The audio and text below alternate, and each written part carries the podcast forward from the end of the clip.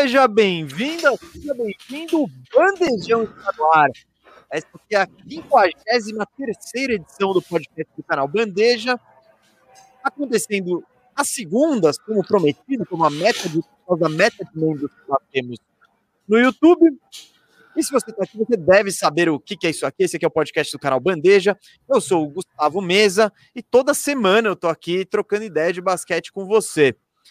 Eu tô aqui sempre acompanhado do meu parceiro Rafael Cardone, o Firu. Eu já vou dar a palavra para ele aqui, ó, aqui, esse cara aqui. Porque antes eu quero falar o que vai ter no programa de hoje, gente. Bom, o que vai ter? Obviamente vai ter uma prévia monstra das finais da NBA, as finais que ninguém esperavam Milwaukee Bucks de um lado, Phoenix Suns do outro. Começa amanhã, o jogo 1 é amanhã. E nós teremos uma live na Twitch pós-jogo, hein? Então, pós-jogo é com o canal Bandeja, cola na Twitch. E nós hoje também vamos falar um pouco de seleção brasileira. O sonho olímpico acabou. Foi triste. Eles deixaram a gente sonhar e não deu. Mas é não isso. Não eu. Não eu. Não, um pouquinho você queria, vai. Você queria. Não, não. Que eu queria, eu queria muito, mas assim. Você achou que não tinha a menor chance de ganhar da Alemanha? Não, tinha muita chance. Depois a gente vai não, falar pô. do jogo. Não, é lógico, lógico. Não, fala mas, aí, galera, logo. Mas é o famoso sabia que isso ia acontecer, né? É o clássico aí, é uma é, pena. Tá todo mundo mas, vacinado nisso. É, todo mundo vacinado, a gente sempre. Grandes atuações, não sei o quê, aí chega na hora da decisão ali. Cara, boa tarde aí todo mundo. Muito feliz de estar aqui mais uma segunda-feira. Esse bandejão só está acontecendo porque temos mais de 200 membros assinantes do canal Bandeja no YouTube. É... E é isso, muito legal. Obrigado aí todo mundo. E vamos que vamos, que tem aí a final da NBA que começa amanhã. E vai ser da hora. Bom, galera, aqui o esquema é o de sempre, né? Para manter esse flow da nossa conversa, esse papo, a pauta que eu e o Firo pensamos. E hoje, cara, vai ser tudo que você precisa saber sobre as finais. A gente não vai ficar comentando as mensagens que pipocam aí. Porém, se você mandar um super chat, a gente vai valorizar o seu dinheirinho e vamos responder as, pergu as perguntas. São dois momentos de super chat, depois que a gente falar das finais e depois que e no finalzinho do programa depois que a gente falar de seleção. Então, pode mandar sua pergunta, pode contribuir aí que ela não será esquecida e você vai ter a certeza de que ela será lida, não é, Firu? É isso aí. Então, mande aí seu superchat. No bloco de superchat é a hora que a gente responde. Então, não ache estranho se você ficar mandando superchat e a gente não responder na hora. A gente quer seguir o fluxo da conversa e a gente se reserva dois blocos aí para responder os superchats de vocês. É isso mesmo. Bom, hoje tem muito assunto, eu vou entrar logo no, no tema, mas antes eu queria dizer, né? O, o primeiro jogo das finais acontece amanhã, terça-feira, nove e meia da noite. E quando acabar o jogo, liga na Twitch do canal Bandeja que vai ter um pós-jogo. É, é, o que eu tô, vou dizer até agora, sim. Mas quando acabar, a gente vai estar tá no ar. Então, fiquem espertos. Se quiserem repercutir, se tiver sem sono ali, que pilhado com o resultado do jogo, entra na nossa Twitch, que a nossa Twitch também está transmitindo o Bandejão agora, né? É, Twitch que já tá liberado subs, a gente já virou afiliado, estamos aí na rota para virar parceiro de vez, semana que vem a gente já deve virar parceiro, mas já dá para dar o sub, subprime, etc. É, tem gente perguntando aí dos benefícios, é, são os benefícios básicos da Twitch, a gente ainda está investigando direito que dá, emote, é, aquelas coisas todas que dá para dar na Twitch. É, e acesso ao grupo do Telegram também estamos vendo isso. Então, estamos tentando ver o jeito de dar acesso ao grupo do Telegram para quem também dá o sub aí na Twitch. Isso ainda não está disponível, mas eu tenho quase certeza que vai estar. Não posso dar 100%, porque o Cascão está aí trabalhando nisso. Somos novos na Twitch e estamos aprendendo aí tudo, tá bom? A gente é tudo cringe, não é isso, filho? filho? Cringe? É isso que a gente é? Eu Cara, não eu não sou cringe, eu sou. Eu sou. Eu acho, eu acho que dizer isso já mostra que você é cringe, Firu. Você, sua posição. Bom, Aí gente, não tem como fugir. Vamos não lá. tem, não tem. Ô, ô, gente, também só incentivar a deixar aquele likezinho no vídeo. Se você tá vendo o vídeo, isso ajuda o YouTube a mostrar a gente para outras pessoas que ainda não conhecem. E se der, se possível, seja membro, nos ajude aí com uma quantia de R$ reais por mês, uma módica quantia, mas que é de grande auxílio para a gente fazer cada vez mais conteúdo. Já temos mais de 200 membros. A próxima meta a gente vai anunciar em breve, mas ela vai ser legal, assim. Eu, eu garanto que vai valer a pena aí para os membros.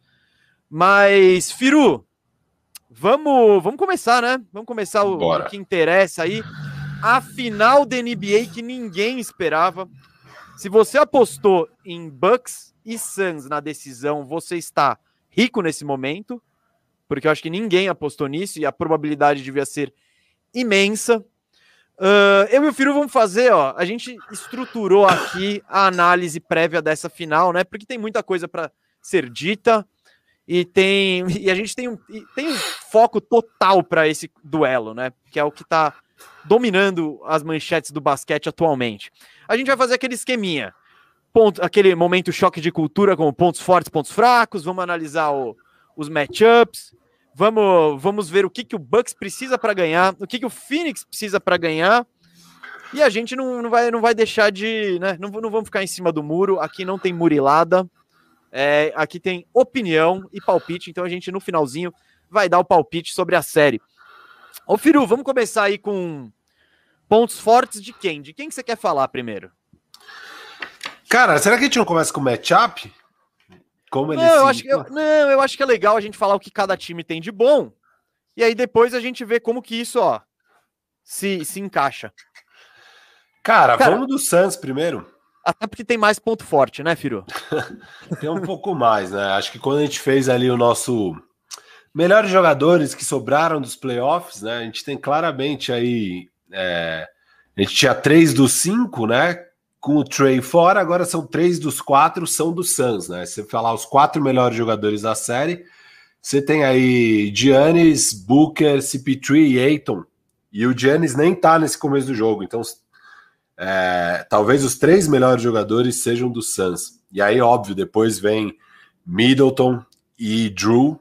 É, mas, assim, tem muito. O, o, topo de talento aí dessa final tá mais pro lado do Suns. Acho que esse é, sem dúvida, um grande ponto forte aí do time. É, é, um time que vai muito bem no clutch time, né? Na hora de decidir, tem muito repertório, muita versatilidade, formas de jogar, formas de atacar, recursos para recorrer. É, então, acho que esses são os principais pontos fortes assim da equipe. Cara, bom, eu concordo totalmente com essa questão de star power aí, né? Ele é o time dos playoffs que sobrou com mais estrelas, né? Com mais jogadores que tem a capacidade de ganhar um jogo, de, de carregarem um time. Eu coloquei aqui nos pontos fortes do Suns, Firo, saúde, né? Porque comparado com o resto da liga, eles são os únicos que têm os três melhores jogadores de pé, né? essa questão do Yannis, é, ele está sendo considerado day to day, né, para as finais. Não vão, isso significa que não vão, não vão falar se ele está fora, se ele vai jogar. É, é uma dúvida. Pelo, pela gravidade da lesão, pelo jeito que aconteceu, né? Eu não estou muito otimista, mas vamos ver aí. Então, e o Suns, mesmo que o Chris Paul tenha machucado o ombro, tenha pego Covid, o Devin Booker tenha fraturado o nariz, a saúde deles é incomparavelmente melhor que a do, que a do Bucks e que é de quase todos os outros times que estavam nos playoffs, né? Então, eu acho esse ponto aí é importante. Bom, ter Chris Paul é um ponto forte de qualquer time, né? O cara é é clutch, é decisivo, teve aquela atuação épica para fechar a série ali contra o, contra o Clippers. Então ele tá acostumado com jogos desse com Bom, não tá acostumado não, desculpa, gente. Ele nunca foi para as finais, então, mas ele tá mais acostumado com jogos grandes aí do que do que a galera do Bucks. Enfim, é, isso é um ponto positivo. Sabe Aí quem vou... tem experiência de final, né? Quem? Jay Crowder, seis jogos. O resto da série inteira nunca jogou uma Ninguém? final. Ninguém de nenhum dos times, só o Jay Crowder, no ano passado, né, com o Miami. Só. Então, então é, é novidade é... para todo mundo. Para todo mundo, para todo mundo. Novidade para todo mundo. Uh, o que eu coloquei aqui, filho, bom, você tem o Booker como um fechador, que é um cara que mete bola, que dá para confiar nele. O Eiton, que está surpreendendo todo mundo nesses playoffs pelo desempenho acima do esperado, né? Pela, pela maneira como ele vem jogando, né? Pela, pela eficiência tal. Mais para frente eu vou trazer uns númerozinhos do Eiton que são bem impressionantes, assim, na parte do matchup. E, cara, o que eu gosto do Suns, e eu já falei isso aqui outras vezes, Firo, é um time completo. Ele é um time coeso. É um time que faz sentido. Você não tem peça esquisita, você não tem encaixes malucos para fazer, não. Tem o armador Esperi, tem o 2 que chuta a bola, tem um 3 e um 4 que são versáteis na defesa e tem chute de fora. E tem um pivô que, cara, tá protegendo o aro, pegando o rebote e finalizando com alto aproveitamento perto da cesta. Que então, consegue tem... enfrentar um small ball, que, enfim. Sim, que tem, que, que consegue é enfrentar de... o Joker, consegue. Cara, o que ele já provou nesses playoffs é absurdo. Né? Sim, ele passou sim. por todo tipo de desafio, um muito diferente do outro, e foi bem em tudo. Assim, o Eiton, impressionante esses playoffs aí. Exato. Bom, eu ia trazer depois o, o dado que eu peguei do Eiton, mas como o Eiton é um ponto forte, eu vou trazer. Firu, você sabia que ele tem a terceira melhor, melhor aproveitamento de cestas da história de uma pós-temporada? Com um mínimo de 10 arremessos? É Terceiro tipo... melhor aproveitamento com mais de 10 field goals attempt, é isso? Exato, ele tá chutando 70%, ele só tá atrás do Daryl Dawkins, agora eu perdi meu, meu, meu basketball reference aqui, em 82, acho, e o Montrezl Harrell em 2019. Então, o, essa foi surpreendente também. Mas, enfim, não dá para comparar o, o Harrell saindo do banco tal. Ele tem um. Ele já tava é... no Clipaço ou tava no. Houston? Não, o Harrell é Clipaço. Já tava no Clipaço. Tava, tá. Foi aquela, é, foi aquela pós-temporada antes de chegar a galera. Chegar Isso, antes de chegar o, o Kawhi, né? Foi aquela pós-temporada animada que eles pegam Warriors, acho, né? Mas são poucos jogos que eles jogam. Eles caem no primeiro Sim, mas, round pro Warriors. Mas ele, né? mas ele passou do, do, do, da nota de corte Entendi. porque tentou mais de 10 arremessos, né? Mas enfim, o do Eiton é ainda mais impressionante que já tá na final, né? Enfim.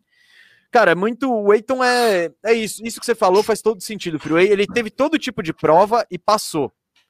Ele teve, ele teve a prova do small ball, ele passou. Ele teve a prova de pegar o Jokic, que a gente até pensou, meu, o Jokic vai carregar ele de falta, né? né? Nada, nada disso. Então, é, o Eiton. Só que tem outra coisa, sobre o Eiton que eu acho que vale discutir o teto dele tá meio, meio baixo. Sabe qual foi? Você lembra qual foi o recorde de pontos que ele fez nesses playoffs em um jogo? 24 só. Ah. Então ele não, ele não tem uma amplitude de pontos grande assim. Mas. É, o que teve vamos... foi amplitude de rebote naquele jogo que ele pegou, acho que 21, 22, sei lá, rebotes. e também mas... foi um festival de tijolo, né? É, exato, exato. Aquele jogo. Mas é isso, o Eiton, então, ele é um ponto forte aí e ele completa, né? Esse time coeso que o Suns tem, esse time que faz sentido, que tem banco, que tem técnico. É um time. Não é um time, na minha opinião, brilhante, Firu, mas é um ótimo time, muito completo, com poucos buracos. É, eu, eu gosto do Suns. Peças boas saindo do banco, né? Os dois Cam, tem o Campaign e o Cam Johnson. O Campaign, ótimo armador. É, o Cam Johnson, puto, um especialista de três, chutando 46% aí. É, ainda tem outras peças interessantes, tem o Tory Craig, que é um bom defensor, tem o Saric, que está indo também bem na, no perímetro, enfim, cara, é um time bem, bem completo, assim, não é, é, exato, não é aquele time dos mais brilhantes que a gente viu chegar numa final, até porque também teve suas dificuldades, né? Teve o CP3 ficando com Covid, teve o nariz quebrado do Booker, é, mas enfim, sofreu muito menos que os seus adversários, sem dúvida, em termos de lesão. Mas é isso, não é um time brilhante, mas é muito completo, muito preparado, muito pronto. Assim, acho que todos os jogadores estão aí, estão prontos, já passaram por poucas e boas. Você tem o Crowder que já, bom, enfim, caiu em seis jogos na final do ano passado. Você tem o Booker que demorou tantos anos para conseguir ter uma equipe chegar nos playoffs. Ano passado a equipe estava boa, teve mil problemas de lesões, não pegou nem playoffs, fez aquela corrida 8-0 na bolha, ficou a um jogo de pegar o play-in. É, o CP3, pô, uma carreira incrível que sempre dava uma zica, é, sempre melhorava absurdamente seus times. Chega pronto agora, o Monte Williams, tudo que sofreu na vida, desde a trágica perda da mulher dele, que acho que morreu num acidente de carro e foi um evento marcante quando ele era assistente no, acho que no OKC, no meio dessa década, mas, pô, desde as épocas de treinador lá do, do New Orleans, um baita treinador, acho que toda essa galera chega agora com uma casca e com e pronto, sabe? É um time que me parece pronto, assim, para ganhar na hora que importa, não tremem, sempre executam bem na reta final das partidas.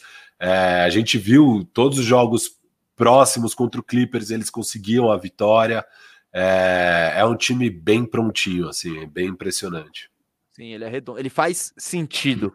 Bom, Firo, vamos para os pontos fortes do Bucks ali.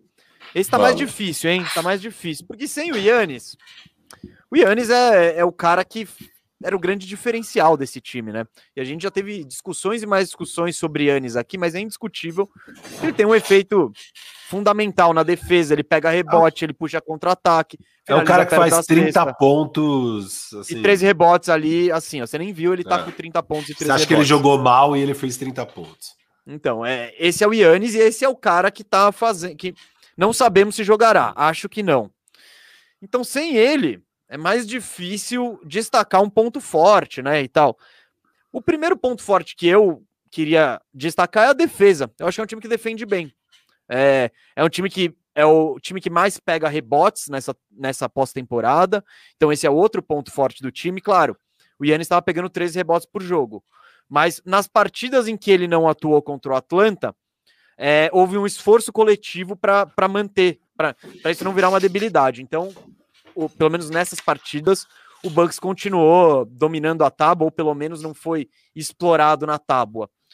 Cara, e de ponto forte mesmo, assim, que dá para destacar, é isso, Firu. Eu acho que é a defesa. É um time de defesa muito boa, que tem o Drew Holiday aí, que é um excelente marcador. Tinha o Yannis, né, que, enfim, é, é um cara, já foi defensor do ano, mas não está disponível. Enfim, é, eu acho que é o, é o, que tem de melhor aí, porque o ataque do Bucks aí, Firu, a gente tá falando bandejão após bandejão que não dá muito para confiar neles. É, um ataque que não dá para confiar tanto, sem dúvida. É um time que chuta meio mal do perímetro. É, o grande trunfo aí, ponto forte, é os rebotes, sem dúvida. Eu acho que como, como que o Suns pode realmente ganhar essa série é arrebentando nos rebotes é, pontos de segunda chance, não dando segunda chance para o Suns, e, e, realmente vai ser aquela batalha que eles vão ter que ir fisicamente assim muito forte, muito ligado, impositivo. muito concentrado, muito positivo para ter chance de ganhar, porque é por aí. Eu acho que é por aí o caminho para o Bucks, que é isso que eles têm é, é de diferencial dá. agora, né? É, bom, você quer. Vamos, vamos para os pontos fracos então, Firu? Vamos. Vamos Você quer começar? Eu começo. Cara, eu ia falar que um ponto fraco pro, pro Suns, eu acho que é a falta de um backup pro Eiton, cara. É, é que é, esse isso... ponto fraco, Firo, ainda não, não, não foi explorado, né, esse ano. Ainda não foi explorado, mas é, é onde mais me preocupa ali no Suns, sabe? Essa, essa falta de um backup pro Eiton é, dependendo do que acontecer na série, pode fazer falta, assim, porque é Eu o Saric, que... o Big é o Saric, e, e depois Kaminsky. o Saric já é o Frank the Tank, o Kaminsky, enfim, acho que já cai brutalmente aí o nível. Então, Firo, essa série especificamente, eu acho que isso deixa de ser um problema tão grande, né? Porque, beleza, põe o Saric ali, no Brook Lopes. Ninguém vai. O Brook Lopes foi ótimo, né? No, no, nos jogos sem o Yannis e tal. Mas não é o não é o Jokic, né? Que você fala, meu, se sair o Eiton, acabou. Não, tipo, o Brook Lopes, o Saric das trombadas não, dele assim, lá. mas ah, pode voltar o Giannis em algum momento, né? Da série. Não, lógico. E se ele conseguir atacar o Eiton, eu acho que essa, inclusive, tem que ser uma estratégia, assim. Se possível, é atacar o Eiton para tirá-lo do jogo. Aí, aí sim, você tira toda a proteção é de aro que o, que o Suns tem. Embora Pero a gente eu... não tenha evidência até hoje, né, de, é disso ter sido um problema, ainda é um problema do time. Assim, eu acho que se, se o Bucks souber explorar isso de alguma forma, ou se por acaso der alguma sorte, enfim, é a, é a pós-temporada com mais lesões da história, né? Espero que nada aconteça, mas aí seria um problemão pro, pro, pro Suns. É, o Firo, eu coloquei aqui como. Não chega a ser um ponto fraco, né? Mas eu acho que é o, o time ele é muito dependente do Chris Paul e do, e do Booker. Claro, de vez em quando aparece o Cameron Payne ali, um jogo ou outro, o Jay Crowder mete todas as bolas de três. Mas quando um desses caras tá mal, o Suns tem muita dificuldade. Isso, enfim, geralmente, geralmente é o que acontece. O Eiton é o que eu falei agora há pouco, ele tem um aproveitamento maravilhoso. Mas o teto dele é que nem o máximo que ele fez nesses playoffs foram 24 pontos. Então, não é que é, o Booker tá esperar uma partida é, de 30 que ele, pontos, que ele compense pontos. o Booker, tipo, por exemplo, ou o Chris Paul, eles estão muito mal, você não fala, não, não é o Aiton que vai que vai assumir esse esse fardo ofensivo. E mesmo então, os outros, né? O Mikal teve uma série ruim agora contra o Clippers, é, e, e, enfim, é difícil esperar que aumente o volume e eles façam 20 pontos, sabe? Mikal, Jay Crowder. O Crowder teve um jogo de 20 pontos no jogo 6, é, foi ótimo, mas é uma raridade, né? Então, assim, é isso. Se o Booker e o Spitry vão mal, é difícil esperar que esses outros absorvam e, e, e cumpram. Talvez o mais provável é o campaign mesmo, mas daí sim, sim. o técnico vai ter que dar os minutos e é, tirar, então, é. tirar quem tá mal, assim, e dificilmente isso acontece. Então, é, enfim, acho que tem essa questão. É, isso aí. No matchup ali a gente vai falar de como que vai ser a marcação nos é. dois e tal. É, como, porque isso tem também. uma sugestão aqui. Você tem sugestão? Então, calma. Para quem? Pro Bud? Pro. Pro, pro Monte. Williams? Monte Williams. É lógico, né? Você é puxar saco dele. Você só, você não quer ajudar o Bud, você só quer ajudar o Monte. É que é difícil ajudar o Bud. Aliás, um não, é ponto é forte, um ponto forte aqui pro Bucks, um ponto forte pro Bucks é a, baixa profundidade de elenco, porque ele tem os oito caras deles, né? Que ele são... não pode inventar. ele não pode inventar, e ele não pode não dar 40 minutos pro Chris Middleton e pro Drew Holiday e pro Giannis, porque é o que tem para jogar. Porque a gente sabe, se ele tivesse um elenco profundo igual o do Suns, aí vai inventar aqui, vai inventar ali, vai dar, vai ter jogo de jogo 5 das finais, o Giannis jogando 32 minutos, e até essas coisas. Ele não tem essa opção. O elenco é curtíssimo, tá? Cada vez mais curto esse elenco do Bucks. Então, ele tem que dar 40 minutos para os caras, não dá para inventar a rotação, não dá para inventar nada. Ele joga o melhor que tem e pronto. E acho que isso é uma benção para quem torce para Milwaukee, porque o Bud é famoso por errar feio aí nisso, né? Então, acho que isso é um ponto positivo. Não, boa. Então, já que você, já, já que você puxou um ponto negativo aí do Bucks, algo que está nos meus pontos positivos do, negativos do Bucks, que é o excesso de pé de ratos, né? Sem o Ian, a, a, rotação já não é grande coisa, né? A gente, isso, isso desde com o próprio Yannis, né? Sem o Yannis, vixe, aí é mais minutos para caras que são difíceis de confiar, né? O, o Bom Brin Forbes, o Conaton, o, como é que eu mais notei? Putz, Jeff Teague. O Jeff Teague não era nem, nem pra estar tá jogando essa série. Não, é, Embora Jeff tenha ido bem no, no último jogo, né? Mas tá, não, é, não é série para ele, enfim. É, isso eu acho que é um, é um, é dos pontos fracos do, do, do Bucks, esse elenco curto, porque se é, fosse um elenco sete... curto com o Yannis, Firu, beleza. É, exato. Eles são sete caras agora sem o Giannis, se o Giannis voltar, são oito. É, enfim, você só tem basicamente dois caras no banco que é, é, o, é o Brin Forbes e o Bob Porres. Esse é o banco hoje. O time que vai entrar amanhã, que provavelmente vai ser é, Drew Chris, é, Pat Connaughton, PJ Tucker e Brook Lopes, você tem no banco o, o, o Bob Porres e o Brin Forbes, cara, de confiável. Depois, Teague, né? É, o oitavo é o Jeff Teague, que deve jogar pouco, assim. Não, você tá chamando o Connaughton e o Forbes de confiáveis, né? Então. É, mas é, pô, se for comparar com o que vem depois, não, lógico, é não, o que vem depois é, é, é, injogável. É, Jordan Nuora, sei lá, daí tem aqueles caras que só joga o Garbage, o, Garbage que é Diakite, Elijah Bryant, Sam Merrill, sei lá, assim, enfim é, é, realmente assim terrível, né? No não, outro lado, esses no... caras, o Firu, se esses caras entrarem em quadra, é porque o desespero tá rolando, porque não, Exato. não tem respostas e você vai apostar no Elijah nesses malucos. Aí. Do lado do Suns, você já tem muito mais. Né? Você tem um Nader que já jogaria nesse. Se fosse hoje, talvez o Nader seria o oitavo é. homem desse desse Bucks, sabe? Tá, é, tem ele não é grande coisa, mas sim. Kaminsky. É, não, eu sei. É isso, tem o Torrey Craig, tem o Jevon Carter, Jalen Smith, qualquer um desses caras estaria na rotação do Bucks, sabe? E Você acha tomara... que o Bud queria muito o Etuamur? Pô, claro. Olha isso, ele não tem ninguém. Você acha que ele... Ah, Você... Jeff Teague, né? Sei lá. Ah, eu prefiro o Etuamur que o Jeff Teague, mas...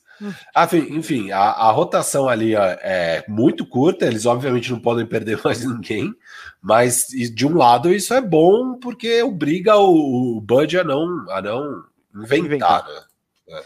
É. Firo, outra coisa que eu botei aqui de ponto fraco do Bucks, que era algo que na verdade era um ponto forte, que são as bolas de três, cara. O Bucks é o terceiro pior time desses playoffs em chute de três. Ele só tá na frente do Lakers e do Knicks chutando 31%. Cara, na temporada regular, eles estavam chutando 39% e eram o quarto da NBA em aproveitamento. Eu honestamente não, não, não vejo muito uma justificativa, uma resposta para isso que não seja, tá, é mais difícil jogar nos playoffs, mas cara, para despencar assim o aproveitamento, enfim, é, isso me preocupa aqui, né? Porque 31%, não, e... chutando 31%, você não vai ganhar do Suns. Isso eu já tô cravando aqui. Não, então, eu coloquei aqui como ponto negativo o arremesso, né? Eles estão muito mal. É, você tem aí o. Acho que o Drew Holiday, eu falei no programa passado como caiu a eficiência dele nessa pós-temporada, né? É, e, e, é um problema, é um problema. Mesmo lance livre, cara. Lance livre, você tem aí no, no Suns sete caras que arremessam mais de um lance livre por partida, quase dois, e com na, de 87% de aproveitamento para cima. Então, é um time eficiente do lance livre. Cara, no, no, Bucks quase ninguém bate lance livre, é basicamente Drew, Giannis e Middleton, assim, mais. E, e cara, o Giannis, 54% de aproveitamento em oito tentativas por jogo, isso é uma benção para os times, principalmente no clutch time. E o Drew Holiday, cara, que bate quase três com aproveitamento de 66%, que é absurdo, né? Eu nunca imaginava que o Drew Holiday ia tão mal. Isso aí é o nível que o Aiton. O Aiton é o único cara no Suns com algum volume de lance livre que chuta mal, assim igual o Drew Holiday. É, então esse também é um problema, não só os arremessos do perímetro, mas o lance livre, que é algo tão importante no, no jogo de final, de pós-temporada, é, é, um problemaço aí pro, pro, pro Bucks. É, teoricamente, sem o Yannis isso melhora, né? Mas vamos, vamos ver aí como funciona. Mas o tiro de três, Firu, eu acho determinante, cara. Se não. Chutando isso, sem o Yannis, esquece. Não, não tem como o Bucks ter sucesso. Ô, Firu, vamos falar do, do matchup? De como os times se espelham. Ó, só, só um segundo mesmo, antes de entrar, é, a gente falou que não ia ficar respondendo as perguntas da galera, mas só vou responder essa do Tomás Pedro aqui. É, mas vai ser a última interrupção até a hora do nosso quadro, que é o do, do Superchat. Mas isso aqui vai para o Spotify depois, vai. Todo o nosso bandejão depois vai para o Spotify. O Arrumando a Casa que não vai, mas o bandejão vai para o Spotify. Então, da, é, acaba o programa, depois a gente tem que baixar, depois subir o áudio no Spotify. Demora umas horinhas, mas vai para o Spotify sim. Então, esse programa vai ter gente, muita gente escutando no Spotify, a gente tem cada vez maior a nossa audiência lá. E é até por isso que a gente tenta não ter tanta interrupção e fazer o programa normal, para ser também agradável para quem está só ouvindo e quem não está ao vivo aqui na live participando. Esse programa tem que ser bom para todo mundo. Então a gente tenta manter o fluxo normal aqui das ideias e do, do, do de como sempre foi o bandejão. É isso. Vamos lá. O disse tudo agora. E lembrando que o Arrumando a Casa é o nosso programa, é o spin-off do Bandejão, que é exclusivo da Twitch, hein, gente? Então, você quer ver Arrumando a Casa, é na Twitch, quarta e sexta, duas da tarde. Essa quarta aqui, Golden State Warriors. Esse vai, vai ser, ser demais, hein? É capaz demais. que a gente termine o pro... precise de cinco horas para terminar o programa, que são muitos caminhos para tomar ali. Cara, é muito caminho. Muito, é, mas... Vamos ter que pensar um jeitinho para não se perder, porque é tanta coisa para fazer. Às vezes a gente ser... se perde, mas se acha no fim também, não tem problema. É, vai dar tudo certo. Vai dar tudo certo. Bom, matchup, como esses times se espelham? Ô, Firo, o que, que você tá de olho? Que confronto você tá de olho aí nessa série? Você falou que você tem uma dica pro Monte Williams, né? É, Vocês cara. têm o canal direto aí, pode, pode falar. Basicamente aqui, é... enfim, o, o Devin, Devin Booker deve pegar o Drew Holiday, eu imagino. É, o Michael Bridges deve pegar o Chris Middleton. Isso vai ser ou, chave. Ou o Crowder. Vai ser os dois, eu acho. É, não, eu acho que o Michael no Chris Middleton. Aiton, obviamente, no Lopes. E o, e o Devin Booker no Drew Holiday. Aí o CP3 se esconde no Pat Connaughton. E o Jay Crowder acaba pegando o PJ Tucker. Isso para esse jogo. Giannis voltando. É, é o, acho que o Pat, o Pat Connaughton deve sair do time, e aí o CP3 se esconde no PJ Tucker, que vai estar no corner tree, que não é uma grande ameaça ofensiva de qualquer forma. E é o Jay fórmula, Crowder. Essa é a fórmula Young, né? Isso, exatamente o que o Young fez. E aí o Jay Crowder vai acabar pegando o Giannis. É, e, e deve ser assim o confronto do lado defensivo do Suns. Já do lado do Bucks, é, eu também imagino o Drew, o Drew Holiday, que é o melhor defensor, pegando o Devin Booker. E eu acho que isso é muito chave, porque eu acho que o Devin Booker tem que ser agressivo para manter o Drew Holiday nele, e isso vai facilitar incrivelmente a vida do CP3. Ô, Firu, eu vejo Fala. isso, eu, eu, sobre isso eu prevejo o contrário, cara. Eu acho que é o Drew Holiday que vai estar. Tá, eu, eu, eu, espero o Drew Holiday no Chris Paul. E aí, e eu coloquei aqui nos meus matchups chave, Firu, o Booker, nesse cenário, o Booker tem que acabar com o jogo. É. Porque, porque não tem ninguém do nível dele. Se for o Conaton, o próprio Middleton, esses caras. Porque o Booker, ele tá nesse gargalo de marcação do, do Bucks. O Bucks, ele tem um marcador de, de armadores, vai, que é o Drew Holiday. Ou ele pega o Chris Paul, ou ele pega o Booker. Quem ele não pegar, vai sobrar. E o, eu, eu acho que ele pega o Chris Paul, até pela importância do Chris Paul e tudo mais, eu acho que o, o Holiday. E, e para tentar explorar o, o Chris Paul do outro lado, eu acho que essa é uma estratégia, porque quando você tá marcando o cara, muitas vezes não dá tempo de trocar na transição defensiva a marcação.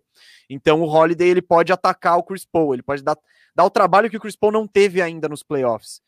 Então por isso eu acho determinante, o Firu, e o, é o que eu falei, do, eu tava falando do Gargalo, é isso, eles não tem mais ninguém para marcar, porque o, o, Middleton, o Tucker, eles já são maiores, mais pesados e, e não tão rápidos quanto um Booker, por exemplo. Então, eu, bom, quem sobrar, eu acho, eu acho que quem pega o, o, o Chris Paul é o Drew e aí sobra o Booker. Se for o contrário e sobrar o Paul, é, o cara que sobrar, que não tiver com o Drew Holiday azucrinando ele, vai ter que chamar a responsa é, aí bem. Eu imagino o Chris Middleton em cima do CP3 nesse caso, porque o Pat Connaughton vai.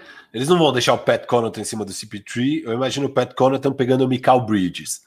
É, e aí eu acho que eu acho que tem que ser a série da redenção do Michael Bridges, sabe? O Michael Bridges tem que pegar o Pat Connaughton e acabar com ele. É, eu acho que a série tá muito boa para o Michael Bridges ter uma grande série nesse, nesse sentido, entendeu? Sim, se for, se for essa estratégia mesmo, sim, né? Porque, porque aí seria tipo, ó, estamos desafiando aí o, o Pat Connaughton a bater, o, o Michael Bridges a bater a gente, né? Porque ele tá com um cara menor que ele, mais fraco que ele. Eu só não sei, Firu, como que o Middleton ia sair contra o Chris Paul. Eu talvez até prefiro o PJ Tucker, cara. Eu acho que. O que eu acho? Que vão tentar todo mundo. Sabe? Porque o, talvez seja melhor o PJ Tucker no Chris Paul, porque o Chris Paul já não é tão rápido mais. Pode ser. É, enfim, ele é um pouco aí... mais baixo que o Middleton. E aí, quem pega o Jay Crowder? O, o Middleton? Qualquer cara. O Jay Crowder é só ficar perto dele e não deixar Deixa de o Pat Connaughton nele e daí é, o Chris é. Middleton no Mikal. Então, cara, quem vai bater... Se... Eu não tô contando com o Crowder nem o Mikal vencendo essa série, sabe? Tipo, esses caras são totalmente preocupações secundárias no time. Eu acho que a questão é, são esses, é esse backcourt da pesada do Suns. São dois caras muito bons e raramente um time tem dois marcadores de perímetro assim muito bons, né? O, o, o Bucks tem um de elite, que é o Drew Holiday. É, ele não consegue marcar dois caras ao mesmo tempo, né? Então, é, vamos ver. Eu, eu, e claro, o Firu, eu acho que o Bud vai e tem que tentar todas as marcações. Ele tem que tentar tudo, que nem o, o, o Pat Bev não saiu do banco e, cara, pô, deu trabalhaço pro Booker. Enfim, ele tem que tentar tudo. Vai botar o PJ Tucker no Booker. Nossa, deu certo. Putz, o Booker tá assassinando ele. Tenta outra coisa, tenta, sabe? É, vai ser muito de tentativa e erro, assim. Só que eu acho que no final o, o Drew deve ficar no Chris Paul. Isso é totalmente achômetro, tá, gente? É, é, é essa, essa batalha de xadrez é, é, o que a gente vai estar tá de olho logo de cara na partida. É, para mim, a, a, a, questão aqui é que o principal scorer do time é o Devin Booker e não o Chris Paul. Então, por isso que eu imagino que a, a, a principal, é, o assignment ali, a, a, a tarefa, né, para o Drew Holiday vai ser marcar o Devin Booker, porque ele é o cara que pontua para valer. Vai, um jogo normal você tem o Devin Booker fazendo 30 e poucos e o Chris Paul chegando perto de 20, sabe? É, é, é, raro esses jogos de 40 pontos do Chris Paul, igual a gente viu no jogo 6, embora a gente saiba que quando precise, você pode talvez contar com isso. Então eu imagino o Drew no Booker, e é, e é por isso que eu falo: o Booker vai, se for esse o matchup, o Booker vai ter que ser muito agressivo e tá bem no jogo para manter esse matchup, sabe? Porque daí você deixa o Chris Paul tendo uma vida muito mais fácil, sabe? E, e isso pode ser muito chave para o time. Para o Eiton receber uma bola fácilzinha lá, ele achar aquelas cestas no elbow dele fáceis, é, o Mikal ficar mais envolvido e poder explorar o Pat Connaughton. Todas essas coisas vai ser chave. Então eu imagino que, cara, eu, eu acho que eles têm que colocar o Drew no Booker. Eu acho que não dá para não deixar o Drew Holiday no Booker. E aí eu acho que o Booker vai ter que ser agressivo para que seja essa. Porque se o, se o Booker tá numas noites ruins, aí você deixa o Middleton nele, sei lá o quê, e o Drew Holiday fecha o Chris Paul e daí começa a dificultar um pouco mais a vida. Agora, o que eu ia te falar mesmo, que é uma eu posso falar Posso só falar? Eu queria falar um pouco desse matchup, é a última tá coisa. Bom, vai lá, vai lá. É, é isso. Então, eu acho que talvez seja melhor você falar, tá, eu vou deixar o Booker fazer 28 pontos, você não pode tomar 45. É que não é 28, o Booker não, não, não, não. dele é não, não, 40, exato. 50. Exato. Mas tipo, o jogo, a média dele é por aí, 28, 30, beleza. Você não pode tomar 45, mas eu acho que se você conseguir falar, beleza, o Booker vai fazer 30 pontos, mas eu consigo tirar o Chris Paul do jogo, que o Chris Paul é o responsável por envolver o resto do time inteiro. Sim. Então. É, e a gente cara, sabe a importância, por exemplo, normalmente, eu não sei se é o caso específico do Eiton, mas normalmente um pivô ele vai muito melhor na defesa quando ele é envolvido no ataque, né? Então, se o cara. Fica animado, né? É, fica animado, fica mais ligado no jogo, sei lá o quê. Se o cara, 30 ataques só correndo a quadra, não recebendo uma bola, começa a, a, a a ficar pior na defesa. Isso é histórico, assim, é para todos os pivôs, normalmente funciona assim. Então, também pode ser bom isso para o Bucks de tirar o Chris Paul da partida, né? Você também acaba tirando o Eiton, enfim, mas o Booker sabe jogar com o Eiton também. Até, é não, difícil, não, cara. Marcar, não, lógico. Exato, lógico, é cobertor curto. É, cobertor é. curto para o Bucks, né? Para o Bucks Sim. é um cobertor curto. E o Bucks, cara, querendo ou não, eles chegaram aqui é dando muita sorte com o backcourt adversário, né? Então, esse problema deles só terem um marcador de backcourt, eles não tiveram esse problema, porque na série do, do Brooklyn, eles nunca enfrentaram os dois, né? Em 20 segundos do jogo, o Harden sai fora, depois o Harden volta 10% do que ele é, já sem o Kyrie Irving. Na série do, do Hawks, os primeiros jogos o Bogdanovich estava nojento, todo zoado. Depois ele foi recuperando o joelho. E quando ele recupera o joelho e começa a jogar bem, que são os últimos três jogos, o Trae machuca. Então, ou não tinha o Trae ou não tinha o, o Bogdanovich. Então, sempre dava para o Drew Holiday ficar mais em um deles. É, agora eles vão finalmente ter esse problema, provavelmente, né? Porque a gente viu que o Chris Paul já tá. A gente não tem mais grandes questões em relação à COVID, COVID. depois da partida dele. E o Booker também já jogou sem a máscara, tal, já não tem mais por que ter grandes problemas. Então, tirando mais uma lesão que está sendo a grande sorte do Bucks nessa pós-temporada, eles finalmente vão ter esse problema, né? E vai ser um uhum. problemão. Então, bom, o Firo do outro lado, o, o, o Suns também não enfrentou nenhum armador decente até agora, né? Vale lembrar que eles pegaram o Lakers, que o Lakers, o ponto fraco do time, podemos dizer, é esse backcourt que não tem peso nenhum. Schroeder e KCP, enfim, Caruso. É, é, uma, é uma mão na roda aí para quem tá marcando. Aí depois eles pegam o Nuggets sem o Jamal Murray, com Campazzo e Austin Rivers. Cara, não dá para você pegar um desafio melhor na semifinal de conferência do que esse.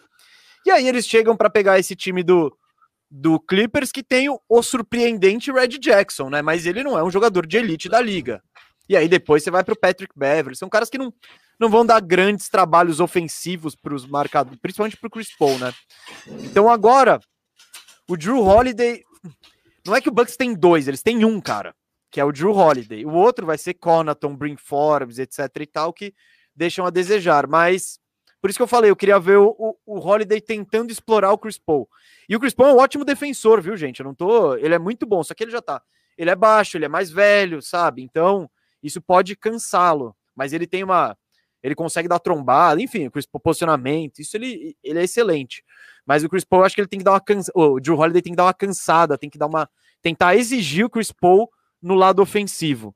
Ô, Filho, eu tenho uma coisa de matchup, você quer falar? Você quer que eu te interrompi para falar isso? É, não, o que eu ia falar, esse matchup clássico aqui, do que vai ser os, as starting lineups, tá? Acho que exploramos bem. Agora, tem uma solução aqui para o Suns, que é você tira o Mikal ou o Jay Crowder, mas provavelmente o Mikal, é, você não pode se dar o luxo de tirar o tamanho ali do Crowder, e você coloca o Campaign, e aí joga com três armadores, e cara, um dos três armadores vai estar com o Pat Connaughton marcando, ou o Brin Forbes, sei lá. Então, assim, eu acho que esse lineup é uma coisa que o Monte Williams em algum momento da série vai poder recorrer, e na verdade acho que em diversos momentos, eu não sei o quanto vai ser necessário, mas a hora que for necessário, eu acho que dá para ele usar e abusar disso, e vai ser muito difícil do Bucks ter uma resposta, cara. Eu acho muito difícil do Bucks ter uma resposta. A gente viu o nível que o Campaign consegue jogar. A gente não viu muitos três jogarem juntos, acho que quase nada, nem sei, eu não olhei os dados disso.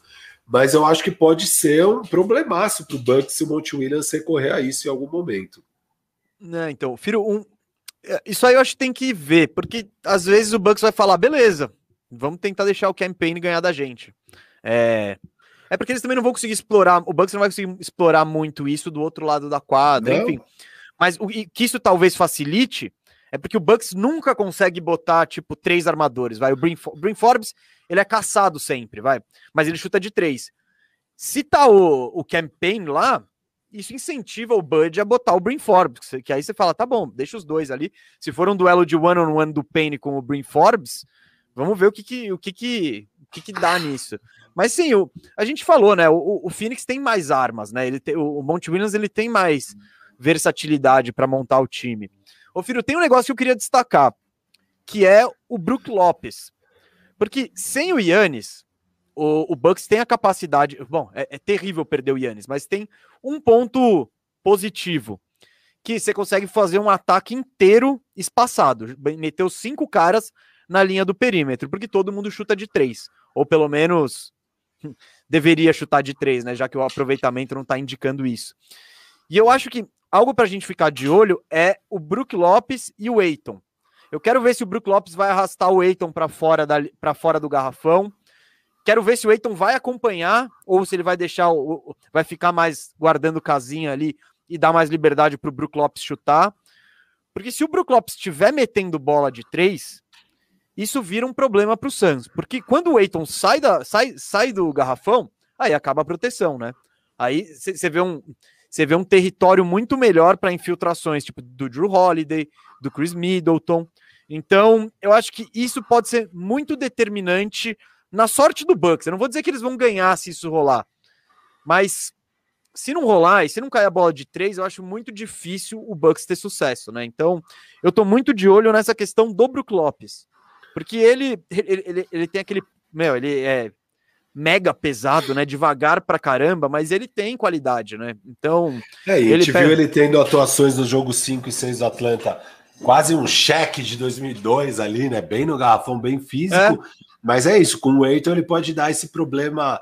Ele pode ser um matchup chato dentro do garrafão, mas ele pode ter esse problema de arrastar para fora, né? É, sem dúvida. No caso de arrastar para fora, não, não sei direito o que, que, que, o Suns faria. Não, aí. não tem muito o que fazer, porque se você põe o. Porque o, o Lopes, se você põe o Crowder nele, o Lopes ele tem habilidade para ir no post-up e tirar vantagem do Lopes pelo do, do, do Crowder pelo tamanho. Então, não tem, acho que não tem muita opção. Tipo, se o Brook Lopes estiver metendo bola, o Eiton vai ter que ir atrás dele.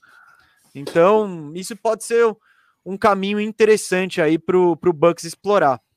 E outro caminho também é colocar em alguns momentos o Lopes e o Pores, igual foi com o Atlanta, e Big, né? E explorar ali o garrafão com tudo. Não sei o quanto isso daria resultado também, mas assim, faltaria peças para defender.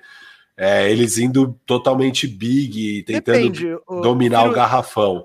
Não Depende, sei, o é Crowder o, e Aiton. É. Não, então, o 3 e o 4 do Suns, o Bridges e o, e o Crowder, não são peças ofensivas muito muito boas. Por exemplo, é. Aí você pode tipo, pôr o Tory Craig, que também defende super bem, assim. Sim, é. sim, mas também não. Mas aqui, eu tô falando mais da questão ofensiva. Tipo, se o Bucks for com o super time, vai, que seria Holiday, Middleton, é, PJ Tucker, Porres e Brook Lopes. Eu acho que isso encaixa na defesa se o, se o Middleton conseguir acompanhar o Booker ou o Chris Paul, enfim, mas aí vai precisar, ou o PJ Tucker, um desses dois caras vai ter que assumir essa tarefa.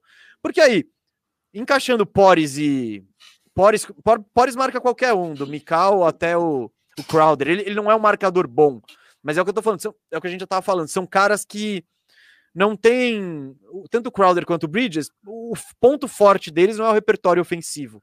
Então, eu não sei. Eu acho que, Firu, isso que você falou, eu acho que esse lineup grande aí pode ser um caminho, cara. Pode ser, pode ser algo para explorar. Assim. Eu acho que é isso. O Bud vai ter que explorar essas coisas, porque. Ele tem ah, oito tá... caras, ele vai fazer tem tudo. Tem sete, cara. Sete é, caras. Sem o Gianni são sete. Então vai, sei lá, vai tentando aí até a hora que você começar a dar trabalho de verdade para o Suns. É, mas é, acho que esse, acho que são as duas grandes questões em termos de matchup para o lado do Suns, acho que são essas, assim, se, se vai totalmente small e se vai totalmente big do lado do Milwaukee, quais são as suas respostas, como você consegue responder bem a isso ou não. É, enfim. Não, eu acho que tá, tá interessante aqui. Firo, inclusive, conversando aqui, nós dois, nesse exato momento, eu até fiquei mais animado aqui para a disputa da série. Tem um caminho, tem um caminhozinho pro Bucks ali. Tem, um... tem umas coisas Não é chatas é para fazer. Agora, cara, esse, esse lineup de três armadores do, do, do Suns seria muito problema, cara. Muito problema. Não, então. E agora, assim, no matchup normal, que a gente falou dos starting lineups típicos e clássicos, ainda mais nesse começo de série, que com certeza vamos estar sem o Giannis do outro lado, é, acho que o que o, o Suns tem que fazer é, é, fazer o jogo deles, o jogo que eles já fazem, só que rápido. Eles têm que ser rápidos, sabe? Eu acho que quanto mais rápido eles forem, e, e essa não é a característica clássica do CP3, né? Do CP3 você sempre imagina um pace mais devagar, mas se eles vão rápido, cara, é, é, um problemaço no outro time com Brook Lopes, com PJ Tucker. Você vai rápido, você vai pegar eles destrambelhados ali na zaga, entendeu? Na zaga, na defesa.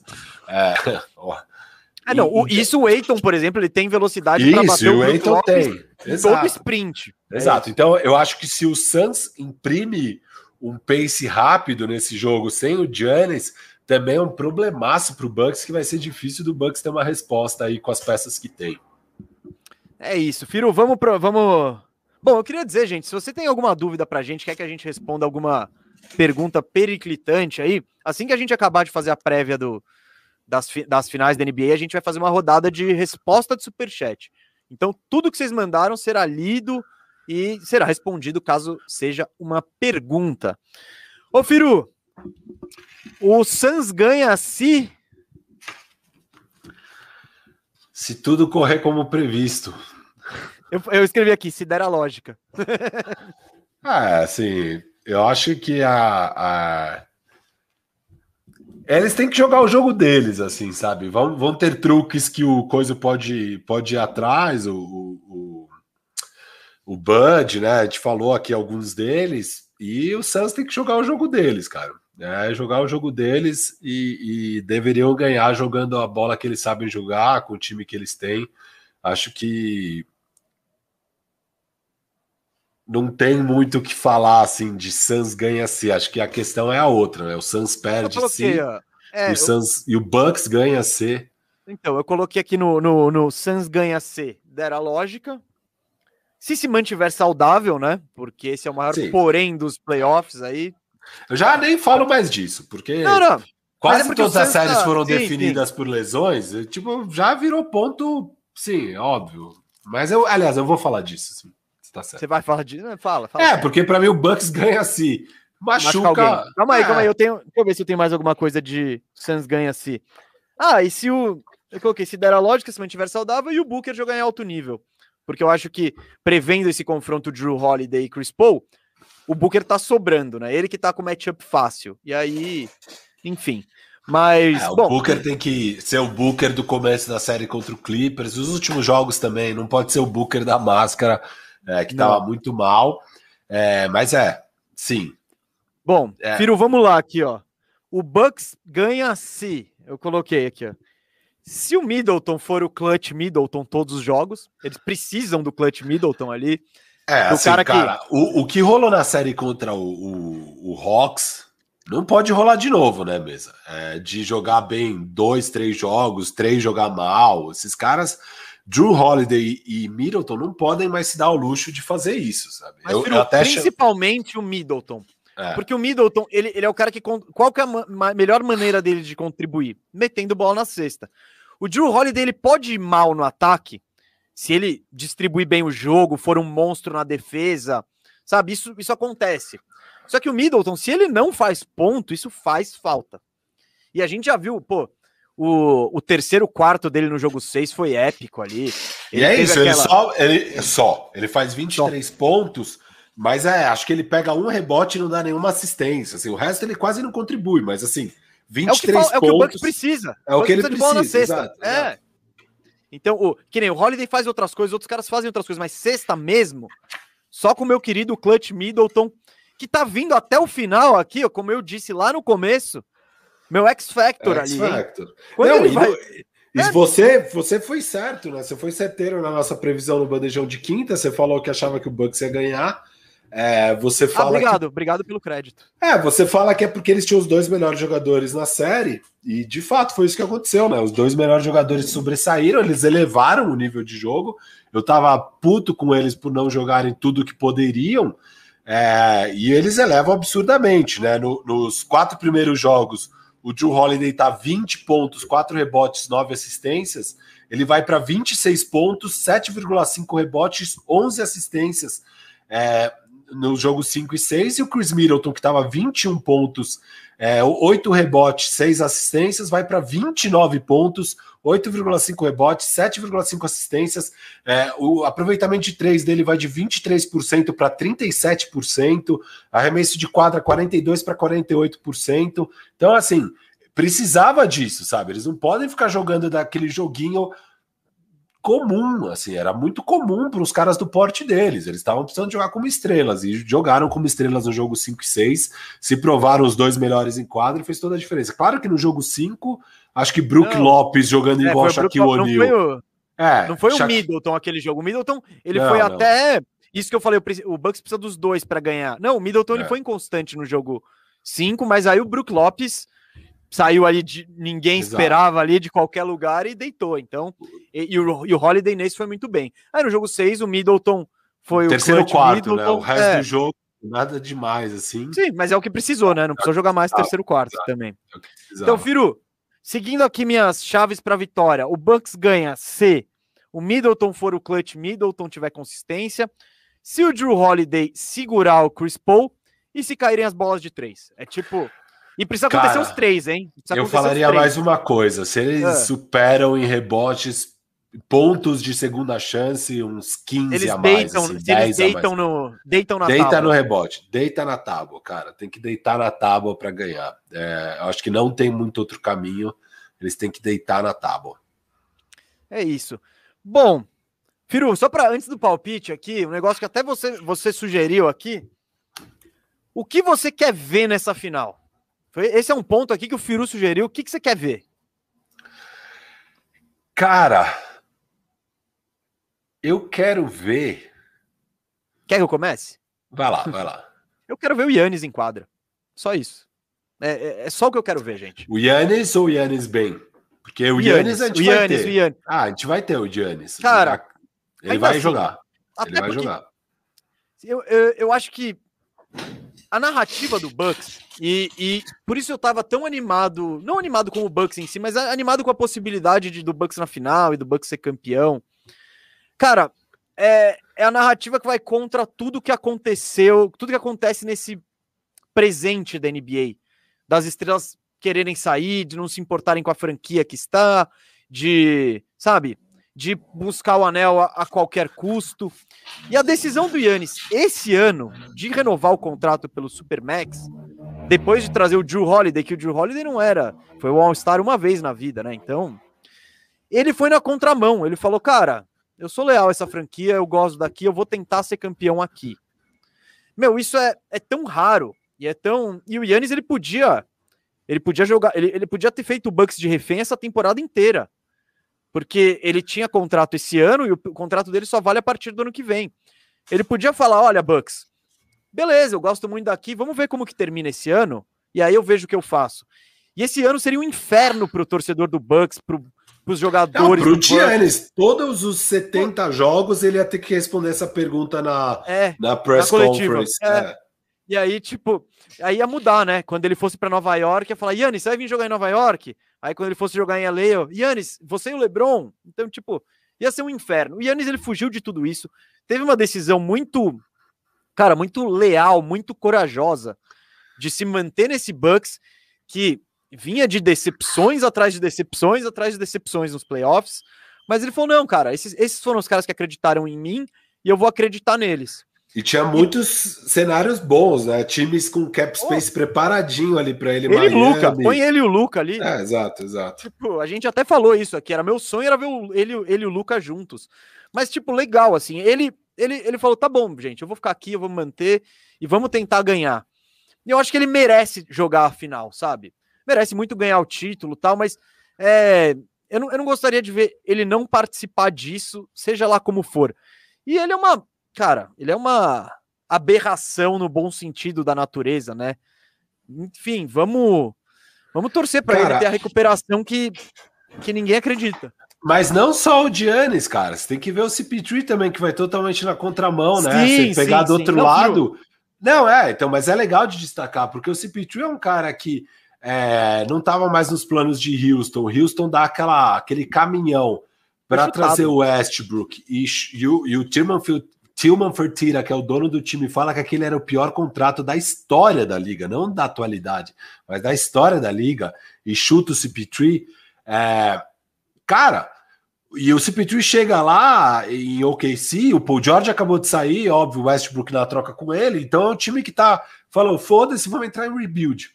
E a situação normal para uma superestrela nessa situação é de tipo, cara, vamos cuidar da sua saúde, 60 jogos, relaxa, a gente tá em rebuild mesmo. E ele falou: nem fudendo, vou jogar, vamos aí. E leva esse time para quinto lugar do Oeste, leva para sete. Jogo 7 contra o Houston, que chutou ele. É, cara, assim, é fantástico, sabe? E aí chega na off-season ele, óbvio, foi trocado, mas ele podia escolher, ele tinha essa moral com, com o Sam Prest, com a organização. O KC, o KC valorizou muito a postura dele, de tipo, isso, ele foi para um time em rebuild, que ele falou, não, vou levar a sério, então... Vou levar a sério, porque, tinha cara, essa gratidão. quem leva a sério? Hoje em dia você não vê isso acontecer. O, Olha o, o a super estrela que entra na situação faz as coisas que o Harden fez, que outros jogadores fazem, não é só o Harden, né?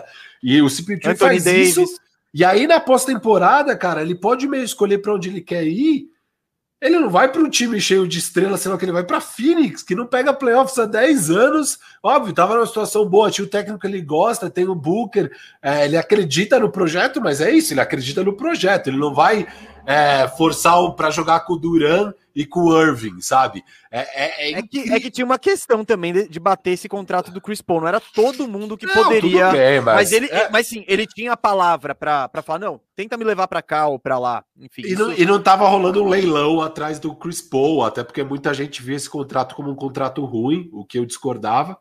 Mas é, é, muito legal, assim. São dois caras dos dois lados que, tipo, não foram nessa trajetória de buscar título a qualquer custo, de, de fazer esse tipo de coisa. Então, acho que qualquer uma dessas duas superestrelas que ganhar, a gente vai estar tá, vai tá em boas mãos nesse sentido, vai ser bem sim, legal. Sim. Não, Firu, eu assino embaixo de tudo que você falou sobre o Chris Paul. Também seria legal ver o Chris Paul campeão, né? A gente fez um programa que falou muito dele, e, e eu tava ouvindo o Bill Simmons assim, cara, o que ele tava falando, para ele, ele ele tinha o Chris Paul lá na pirâmide dele, sei lá, em quadragésimo tanto. Ele falou, cara, se o Chris Paul for campeão, Sobe eu vou botar ele no 20. top 20. É. é. Ele vai passar Não. o Barkley, vai passar, e, vai passar todos esses caras. Isso é uma coisa que eu ia falar. Eu quero ver o Chris Paul MVP da final. Sim, então. Isso eu, é algo que, que, eu quero ver. Porque pode o... dar o Booker, sei lá. Se o Booker tem quatro jogos de 40 pontos, sabe? Então, mas se, se tiver um pouquinho de dúvida, um pouquinho é, disputado, era, era o caso do, era o caso do LeBron ano passado, sabe? Podia, não foi o caso. Afinal, o LeBron é. claramente foi muito melhor do que o AD, mas no começo eu tava dando uma pinta de que ia ser disputado e eu falava que eu falava, não, gente, se for AD... disputado, é do LeBron, não, não vai ser do AD. O AD tinha que fazer triple-double com toco ali. Exato, assim. exato. Não, não vai ter essas. Eu... E aqui, é, concordo com você, é a mesma coisa, mas pode ter o caso que o Chris Paul pode, faz pode. aqueles 20, 12, 20 pontos, 12 E o Booker 35 por jogo. E é o Booker arrebenta, sei lá o quê. Porque assim, o CP3 quer ganhar o título mais do que o, sim, sim. o MVP da final. E se tiver que dar bola no Booker. A gente falou aqui do matchup: se o Drew Holiday fica no CP3, é a série pro Booker ganhar mesmo. E aí, tipo, o, o MVP talvez vá ser o Booker, mas eu ia gostar muito de ver, Sim. assim, o cara, o Chris Paul arrebentando, sabe? Igual ele fez no jogo 6, assim, ele arrebentando Não, no jogo final. Esse cara, assim, que é isso, porque aí ele. Não, é, eu acho que as pessoas são muito resultadismo, mas é um momento marcante para ajudar a definir o legado dele, que óbvio não vai ser definido por essa final, mas, mas ajuda. ajuda. muito. Ajuda não, muito. Então, o que o Bill Simmons estava falando é que ele nunca viu uma mudança de legado tão grande numa reta ano, final de carreira. Não, não, é, mas ah, não, é. não é nem o ano, é. O cara com 36 anos, em geral, o jogador que não tá com 36 anos, é, a descendente. Dificilmente se aumenta o legado, assim, muito. É no tipo o Ray você... Allen virando um role players aço lá e ganhando é isso, título, tipo, fazendo isso sexta foi grande. Pro Ray Allen, sim, mas não, não, não, mudou muito a percepção do que as pessoas tinham, eu acho, sabe? Ah, acho do que, que até mudou porque feito. esqueceram quem ele era antes, só lembraram dele mais como esse role é, player. É, é, Esquecem que ele era aquele scorer monstro com a bola e lembram muito eu... mais dele hoje em dia como esse spot up shooter especialista. Eu tô aqui. Não, não, não, eu que, eu que travei, eu que travei. Boa. Não, então, então exato. Eu... É. Hum, pode falar. Não, pode, não, pode. Não, não, então é só destacar isso do Chris Paul, que a gente já tinha falado antes isso no outro programa. Então eu não quis ficar muito exaltando é. Chris Paul e falando desse lado do Yannis, mas sim, qualquer campeão vai ter um lado legal. E o que você disse do, do, do Booker ser o MVP, eu acho que é legal falar para a galera, né, que o prêmio de MVP é o MVP das finais. Então não importa o que você fez antes, o que importa é o que você fez naqueles jogos, né? Nem nos playoffs, porque senão playoffs. poderia ter um caso legal aí pro Eiton, né, que foi tão monstruoso nos playoffs até aqui. É, ele estaria na disputa também, mas enfim, é, é as finais é. que importam, são esses então, 4 a 7 jogos tem um caso, ô, ô, Firo, tem um caso que é muito emblemático sobre isso, que é o ano que o Tony Parker foi o MVP das finais. Bom, tem o do Igodala, tem outros, mas o do Tony Parker, pô, a gente. O, o, o em 2007, o San Antonio Spurs varreu o Cleveland Cavaliers do LeBron, primeira final do LeBron, e, o, e indiscutivelmente o melhor jogador era o Tim Duncan, até da série. Eu acho que naquela época ele, ele já estava mais pronto até que o LeBron. O LeBron viria evoluir depois, assim. Mas a questão é, o Tony Parker, ele teve uma boiada nessa série. O Suns era muito melhor e ele estava sendo marcado por Mo Williams, por Daniel Gibson. Então ele teve um caminho muito fácil até ser o MVP.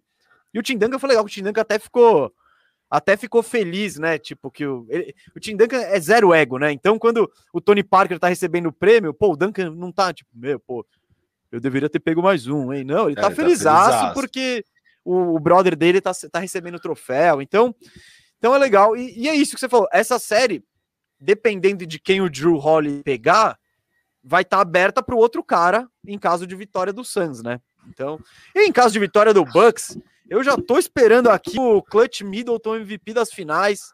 Vai ser maravilhoso, mas não mas tem calma. outro, né? Não tem outro. Ah, não vai ser o, Drew, o Pat né? Connaughton. Ah, pode ser o Drew. Se o Drew para o Chris é. Paul e tem uma é, média é, boa. É, ou Yannis volta heróico assim nos últimos jogos e pá. Enfim, bom. Vamos para palpite aí? Ou você quer falar o que você não quer ver na série? Cara, eu não quero ver lesões. Lesões, chega. então pronto. Chega, vai, vamos para o próximo. Chega, vamos para o palpite. Eu anotei exatamente a mesma coisa: lesões. Então, Firu, lança braba aí. Tem muito torcedor do Bucks na pilha para você falar que vai ser Suns, tá? Porque o pessoal tá animado. Então, lança aí sua braba. Suns em 4. Uou, varrida? Varrida mesmo? Sem clutch Middleton? Nenhum joguinho? Um de quatro? Pode dar, pode dar. Suns em 5, pode dar. Mas. Ah, eu, eu acho mais brabo Suns em 4. E você é, é um cara brabo. Eu vou de Suns em 4, cara. Não sei, eu tô achando varrida. É, eu tava pensando. Aí, óbvio, vai lá, o, o Milwaukee ganha já o jogo 1. É... Pode dar, eu tava... não, eu, não vou ficar surpreso, mas eu, eu tô achando que vai ser uma varrida. Não vai ficar surpreso? é, não, não, vai, não vou. Ficar eu surpreso. Não, eu, eu não acho que vai para seis jogos, por exemplo. Eu tô achando que é uma série mais fácil, assim. Não, Ô, Firu, então eu, vou de, eu vou de eu vou de Suns em seis, vai. Eu ia Você de Suns em cinco. Eu ia de Suns em cinco. Mas vamos dar essa equilibrada aí, vai. Eu tô. Até uma torcida, né? Porque, putz, Suns em 4 ia ser muito caído, né? Vamos falar a verdade, né? Que... É, cara, assim.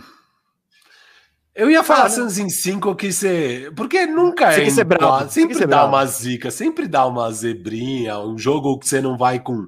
Você não vai com tudo, outro time tá monstro nos rebotes, blá blá blá. Eu acho que vai em 5, na verdade mesmo. Eu acho que não tá vai bom. em 4. Eu acho que. Ah, eu acho que você, ah. você, deu, você deu pra trás aí um pouco, né? Mas tudo bem. O palpite é seu aí. Eu vou de, de é que, cara... 6. Ah. É. é. é, o que eu acabei de falar. Assim, eu, fico, eu acho que é uma série para ser em 4 mas que vai acabar sendo em cinco, porque sempre tem esse um jogo. Cara, o próprio Lakers, que era bem superior a Miami, deixou dois escapar. É, sempre tem esse jogo onde, onde o outro time vem com tudo, com tudo, e ganha um jogo que talvez não deveria.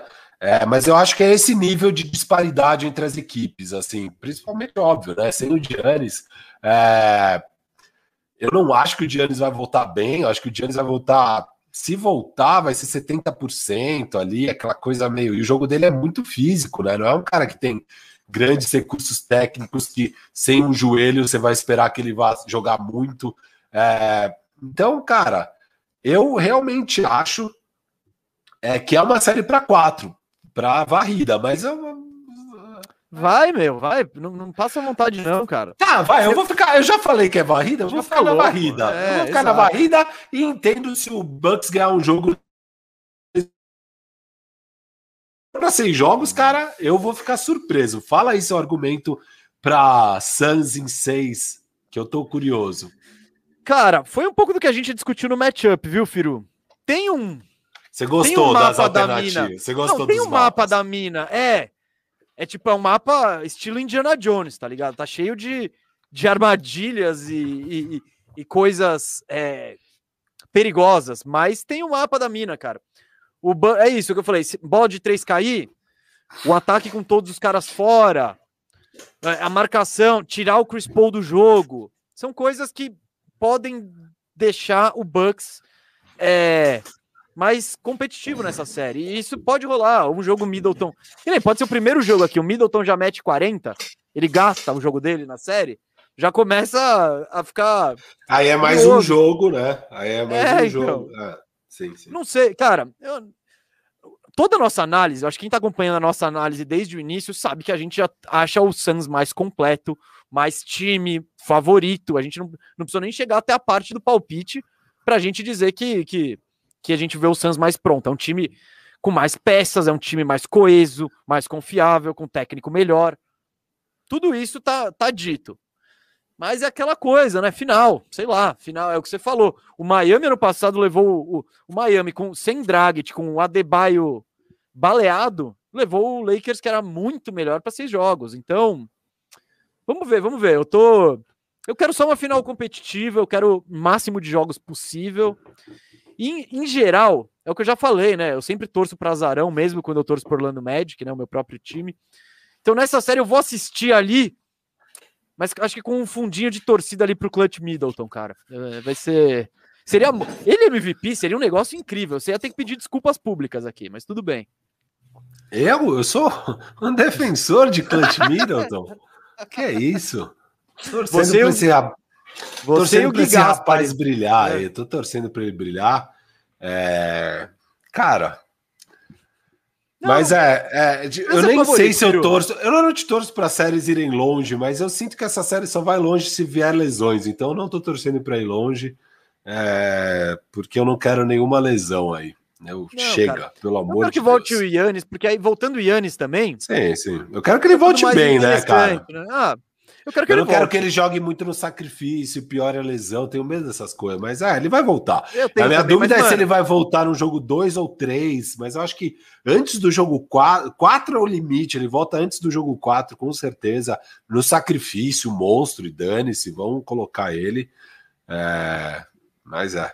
é não, seria não, legal ver o Giannis, ele merece jogar a final, né? Merece, acho que merece. vai ser difícil ano que vem, se o Brooklyn tiver saudável, esse esse Bucks chegar na final. Vai ser é... difícil para todo mundo ano que vem, né? Vai ser. Tem o Warriors chegando aí, vai estar tá todo mundo mais saudável. Você tem um Clippers com Kawhi. E do, ah, e do outro lado você vai ter um Sixers diferente. É, é. Você vai ter um Miami recarregado, enfim. Eu acredito que esse ano chega, os sobreviventes estão na final. É quem conseguiu sobreviver a essa temporada aí absurda e com muita zica que também não tem nada a ver com a temporada absurda.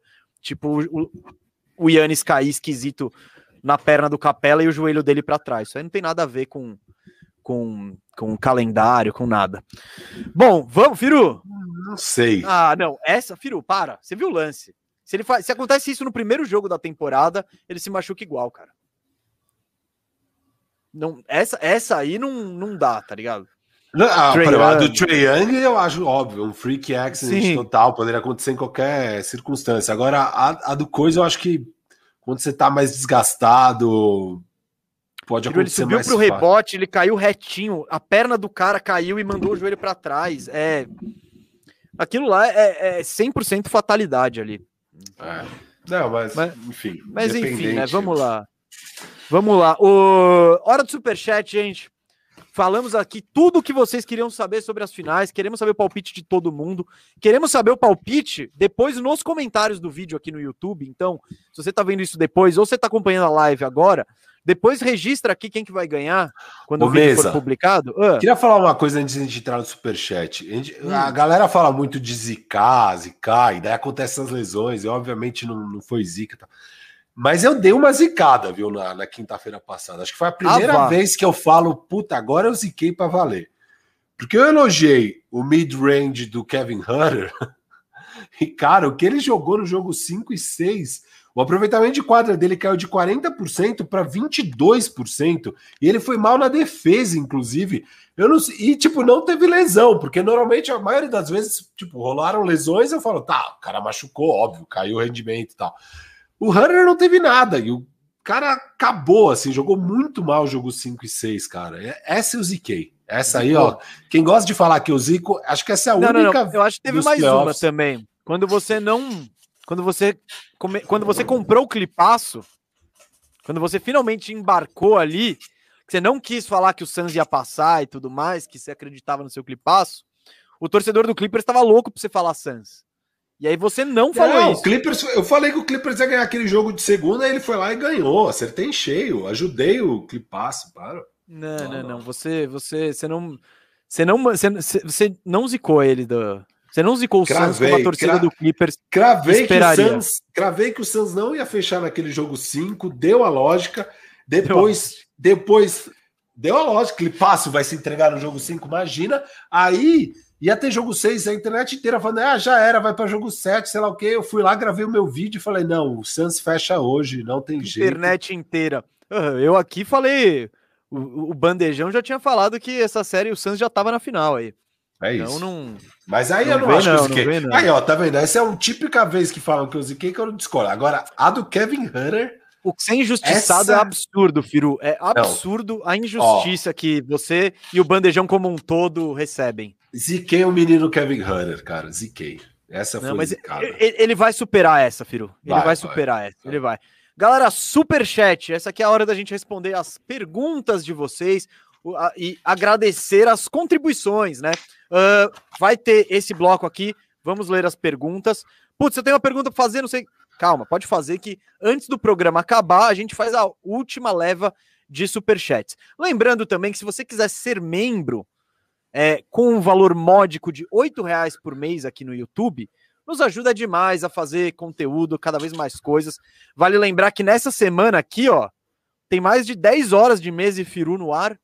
Então, isso aí é porque a galera ajuda, porque tem audiência, porque, enfim, é, um, é o nosso reconhecimento aí a essa a essa moral que vocês nos dão, né? Então espero que vocês curtam e deixa eu passar a agenda, vai. Ó, a agenda semanal é sempre, mesmo Firu estão no ar sempre duas da tarde.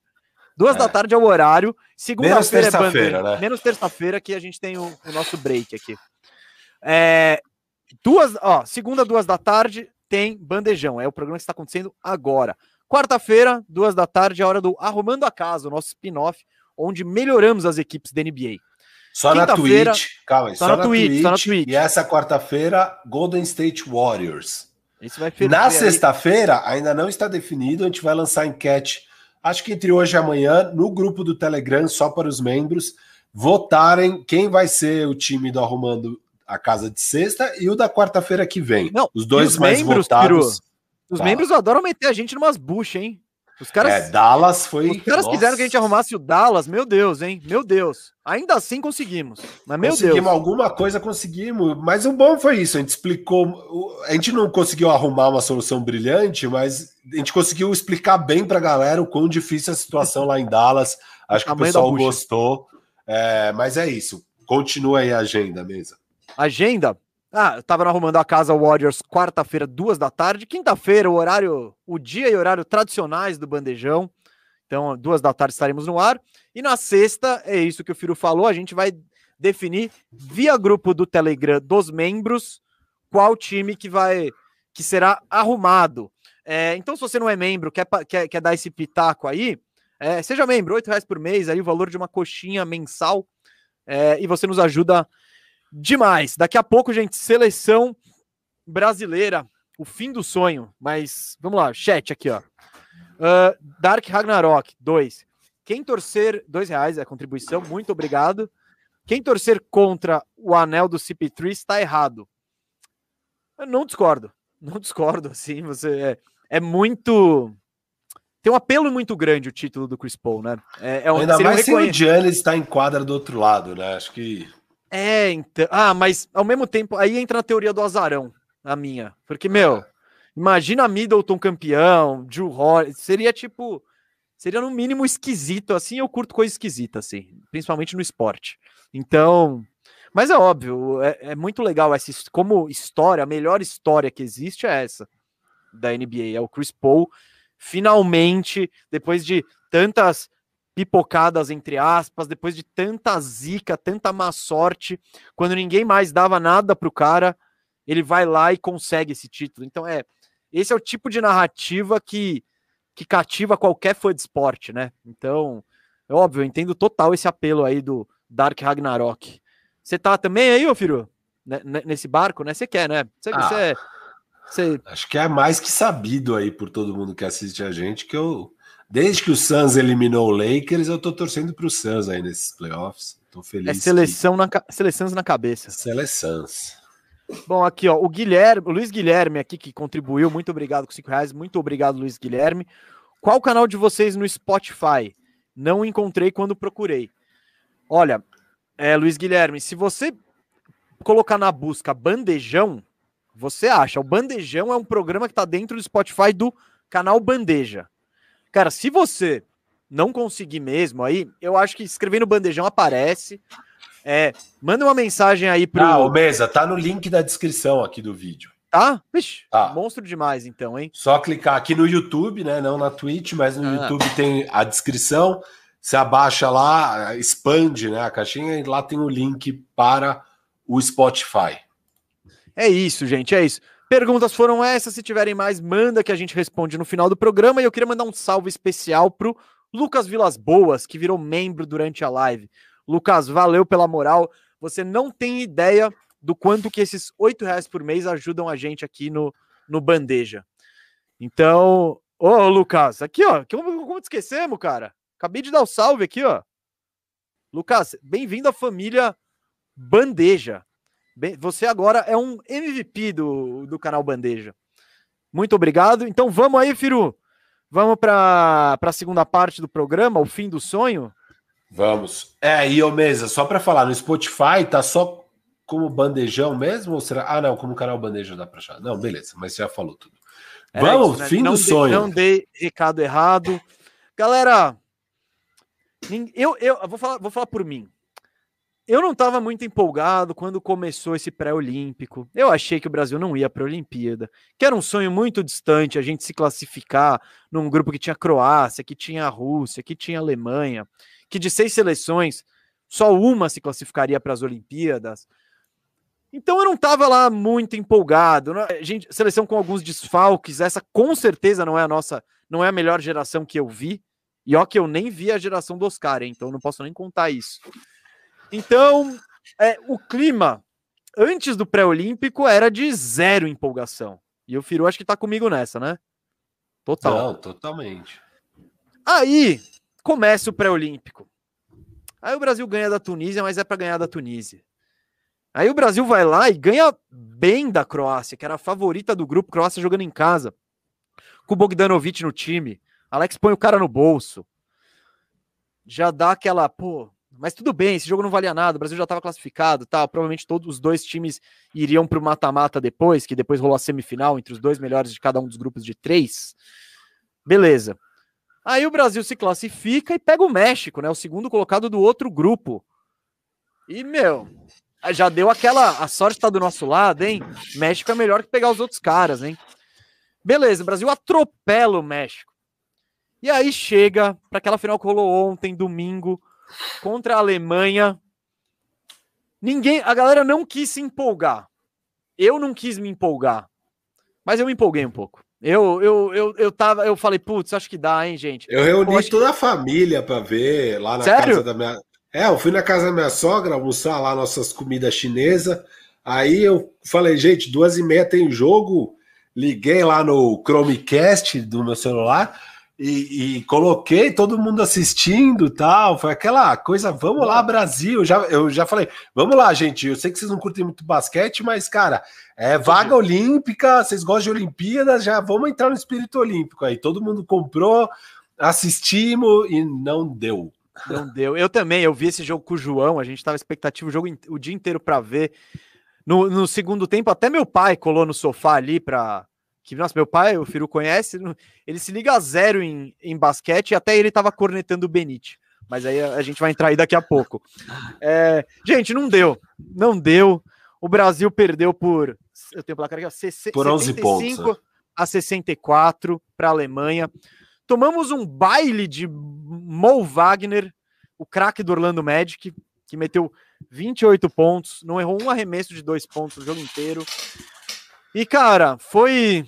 Eu nem sei por onde começar, Firu. Cara... Mas foi, foi mais uma dessas decepções que a gente sabe que vai ter, e tem é, do mesmo jeito. Eu não, eu não sei, vocês que estão nos assistindo nos grupos de vocês, nas conversas que vocês tiveram durante esse pré-olímpico, mas a conversa nos nossos grupos sempre foi a de e lá vai a gente se empolgar para se decepcionar no fim. Tipo, tava escrito, todo mundo, não é? Não um hot take, sabe? Todo mundo não, não, não, não. Achando a mesma coisa. É, porque é isso que você falou, né? Antes do pré-olímpico, ninguém estava esperando muita coisa dessa seleção. É, aí começou a dar certo, daí todo mundo, ih, caramba, tô me empolgando, tô me empolgando, acho que não era para me empolgar, e aí, é, esse jogo, e, e, é isso, assim, o foda desse jogo é que não é que se pegar um puta adversário que jogou muito bem e tal, a Alemanha jogou mal, a Alemanha assim, dava para ganhar deles tranquilamente. A, Alemanha, filho, a gente é um foi time surrado. Ok, ok. É. Tipo, é um time a gente foi surrado pelo Mo Wagner, que é um novo baixo na nossa história. Assim, você ser surrado por um cara do nível do Mo Wagner, pelo amor de Deus, sabe? Peraí, peraí, peraí, peraí. O Mo Wagner, no nosso time, ele era titular absoluto, vai. Vamos. Vamos, vamos conversar. Você acha que não? Você acha que ele não jogava nesse time? Cadê o cara que mete bola que nem ele, então? Sou mais ontem? o varejão, sou mais o varejão. Para, filho, para. Mas, e dá para jogar os dois. Cara, é Mo Wagner mais quatro.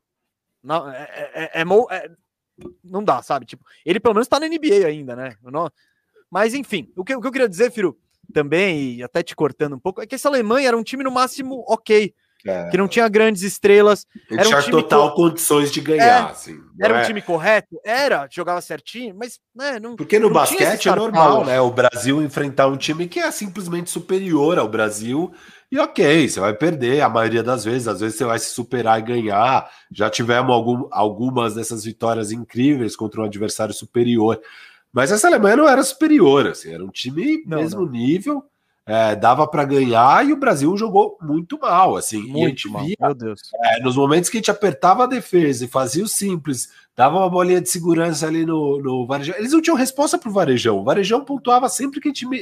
O Varejão foi, acho que 7 de 7 de quadra, 14 pontos. Exato. Então, assim, é, ficava a impressão que se a gente jogasse bem o simples, a gente ganharia. Só que aí, do nada, uma insistência no Benite numa noite horrorosa, assim, que eu teria produzido exatamente a mesma coisa que o Benite. É, foi assim. Isso, eu... isso foi, Firu, até te atrapalhar. Eu acho que esse foi o maior erro do, do, do Petrovic. Ele foi. ele foi com o Benítez até o fim. Ele podia ter tentado é, jogar com é dois Oscar, armadores. Sabe? Não é o Oscar. É. Óbvio, o Benítez é o melhor jogador dessa seleção, beleza, mas ele não é o Oscar não, que. Ele é, um, ele é o maior metedor de bola dessa seleção, teoricamente. Tá, não é o melhor é, jogador. Isso, isso. O maior pontuador da seleção. Pô, mas não é o Oscar que numa noite ruim você vai deixar ele lá porque. Você...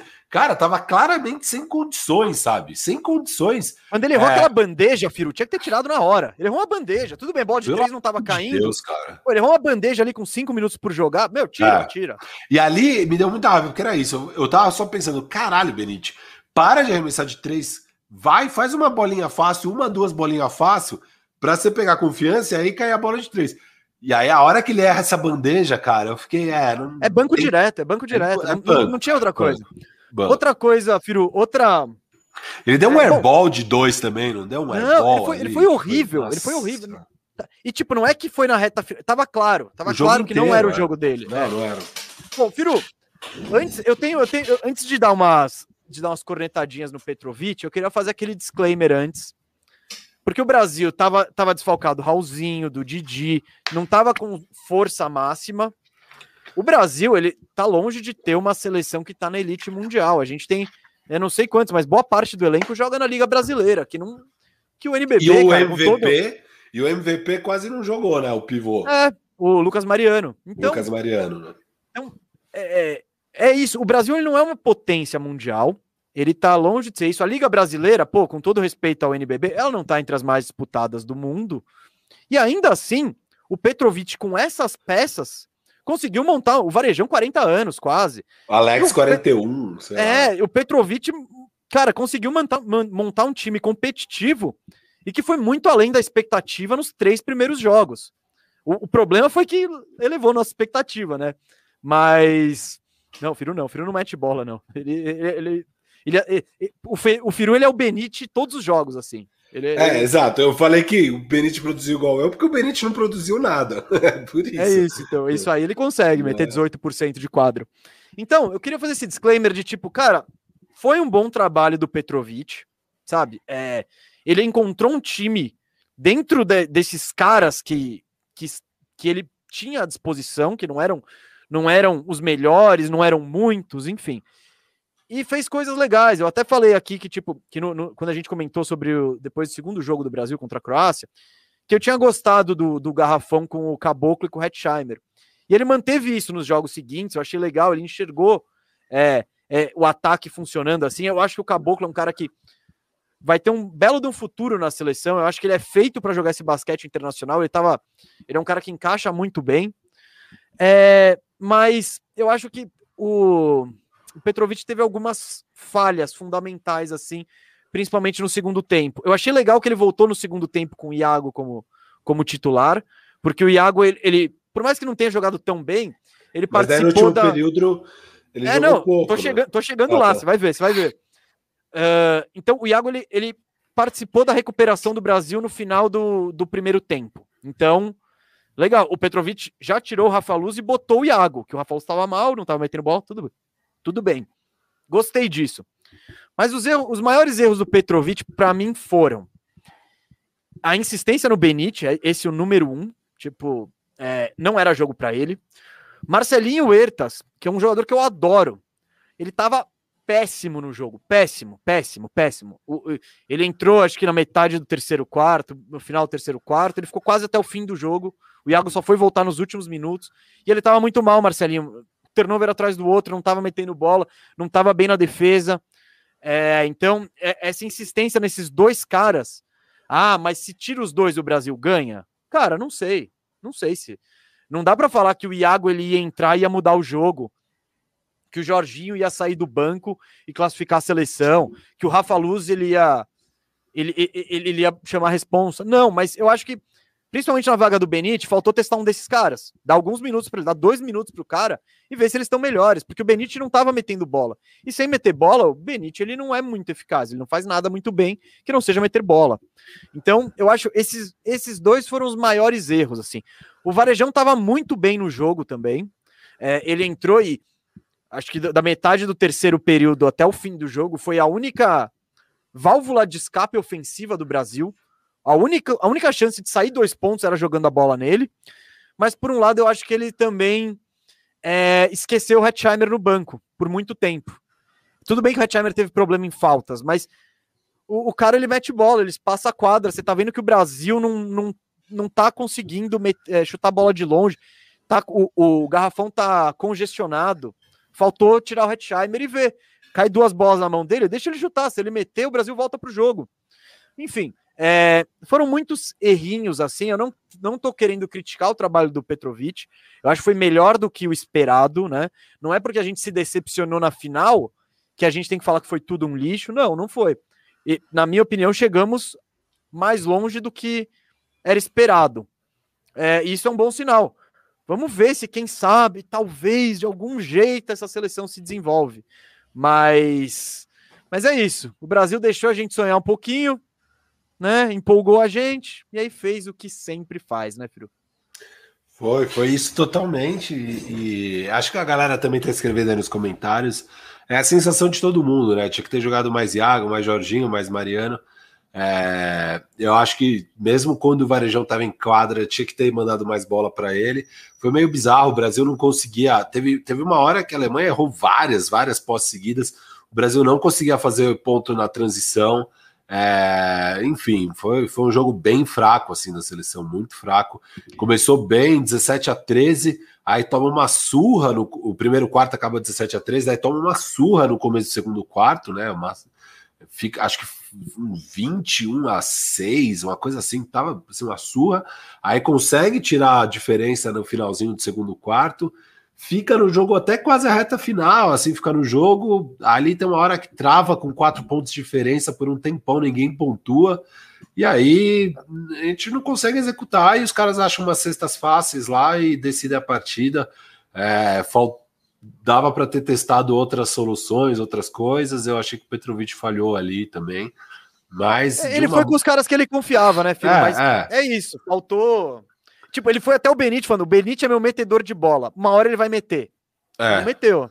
Então... E às vezes dá certo esse tipo de estratégia, mas assim, não, eu não tava achando que ia ser o não, dia não, ali, não. Eu tava... não. Meu pai, meu pai não entende nada. De... O João, meu filho, tava vendo comigo, ele tava vendo o Benite errar uma atrás da outra. Meu pai vendo e falou: Meu, o que que. Esse cara erra todas. Sabe? Tipo, tava evidente, assim, que não era jogo pro cara. E, Firu, eu acho que esse, na verdade, é o grande problema que a seleção tem desde que eu acompanho a seleção. Falta um cara de perímetro que meta a bola, que seja cestinha. Falta o Oscar, falta o Marcel. O mais perto que a gente teve disso, que eu vi, foi o Leandrinho. O Leandrinho, ele precisava assumir esse papel na seleção, mas não era o. Ele funciona melhor como um secundário, como um playmaker, sabe? É, e esse cara não tem hoje. Por isso é o desespero no Benítez, porque ele olhava o banco, ele falava, tá, é, também não tem, não tem nenhum cara aí que vai me dar uns pontinhos fáceis. Então eu vejo esse grande problema na, na geração da seleção. E também não é com o Raulzinho. O Raulzinho é um. A gente teria com certeza muito mais chances de se classificar com ele. Ele, no momento, é sem dúvida o melhor armador que o Brasil tem. Tem o Didi também vindo, que é um moleque de potencial, mas que o ponto forte dele também não é. Ele não é um cestinha nato, ele é um cara bem defensivo tal. É, mais defesa. Então, Firu, tá, tá faltando esse cara aí. A gente precisa ter um metedor de bola, um, um cara de perímetro que, quando nada dá certo, você solta a bola na mão dele e, e, e pode sair uma, uns pontinhos. É. Falta, né? E aí aqui no Brasil falta tudo, né? Em termos de esporte é uma barbaridade, né? Não tô nem culpando os jogadores, hein? Não, óbvio. Aí, assim, nosso incentivo ao esporte aqui é ridículo. Enfim, aqueles problemas estruturais de Brasil, esse país que é uma várzea, e que, enfim, vamos continuar, vamos continuar com esse problema aí para sempre, enquanto não mudar um bilhão de outras coisas nesse, nesse país que, enfim, tem, tem lá seus muitos e muitos e muitos flagrantes problemas, esse é um deles. É, porque é óbvio, né? Talento tem, só que não é nem um pouco desenvolvido, a gente não tem nada, né? Enfim. Cara, vai olha, ser olha assim. a paixão. Olha a paixão que o brasileiro tem pelo basquete. Assim, a gente tá, exato, tá, cara, exato. o bandejão é uma prova disso. Tem muita gente por aí que pira em basquete. Só que essa galera não é desenvolvida, não tem nenhum incentivo, não tem, sabe, não tem, não tem nada. Eu acho que a gente perde muita gente, tipo, muitos grandões pro vôlei. Isso é um achismo meu, mas, tipo, porque o moleque grande, ele vê o. tá, ele pode jogar as duas coisas. O professor de educação física dá as duas bolas para ele. É, qual, o que, que ele vê? Ele vê na TV a seleção de vôlei ganhando um monte de ouro, sendo a melhor do mundo, na tela da Globo, tal, pá. E o basquete você vê, cara, o que a gente viu ontem. A gente penando para chegar na Olimpíada e não rola, sabe? Enfim. É, eu acho complicado. O, o esporte no Brasil, quem chega lá, cara, é muito mérito próprio. Porque você não. É tipo, é isso, é um moleque que tem que. Pô, tem. Que não tem incentivo nenhum, mas ele vai treinar a base inteira e tal para jogar, no máximo para uma bolsa de estudos. O outro moleque que com 15 anos vai para Espanha porque acha que pode ter uma chance lá e mora sozinho, não sei o quê. Enfim, o Brasil, o esporte no Brasil, ele é repleto de heróis. Porque chegar sem incentivo nenhum em qualquer posição de destaque é, é um ato de heroísmo, assim. Então, é muito complicado torcer para o Brasil em geral, para nada que não seja. Até para futebol tá, tá complicado. Então. É, Os mesmos problemas é que futebol é o esporte do país, assim, é o que as pessoas jogam na educação física, então acaba rolando, mas assim, é, mesmo o futebol era para a gente ter muito mais talento se isso aqui fosse sério, né? Se isso aqui fosse bem desenvolvido e tudo mais. É, é, cara, é isso, e aí o outro ponto grande aí dessa questão é as Olimpíadas, né? Que é muito bizarro, e 12 seleções, sabe? Eu acho bizarro. Mas ah. aí é. Não, tudo bem, podia mais? Podia, mas é a regra do, do negócio também. Não, sei, mas Você quer mais que time, mais, tem a Copa do Mundo. Ah, mas, Não, mas Olimpíada... Mas, Firo, Olimpíada é um torneio curto. A Olimpíada em si tem três semanas.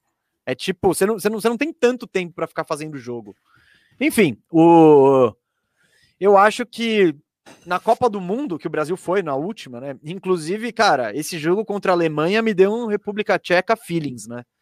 Do, da última, que eu até expliquei isso no último bandejão como foi, cara. O Brasil sobrou na primeira fase do Mundial. Tinha que só ganhar da República Tcheca para passar de fase e chegar nas quartas ou semi. E a gente e o Satoransky naquele dia acabou com a gente. Primeiro, a, a lista de vilões brasileiros tinha Satoransky, agora tem o Mo Wagner. Grandes, grandes nomes, grandes nomes. É, Firu, mas é isso. Brasilzão aí é complicado. Eu tenho uma teoria, cara, que o Brasil ele só é bom no futebol porque a gente tem 200 milhões de pessoas e é uma população de mais de 200 milhões de pessoas e todas elas em algum momento na vida já chutaram uma bola de futebol. Todas. Porque é a paixão nacional. No basquete, no vôlei, no qualquer outro esporte, tipo, não, sabe? É... Aliás, é bizarro, né, que no vôlei seja bom. Eu, eu queria estudar um dia para saber o porquê disso, que eu não sei.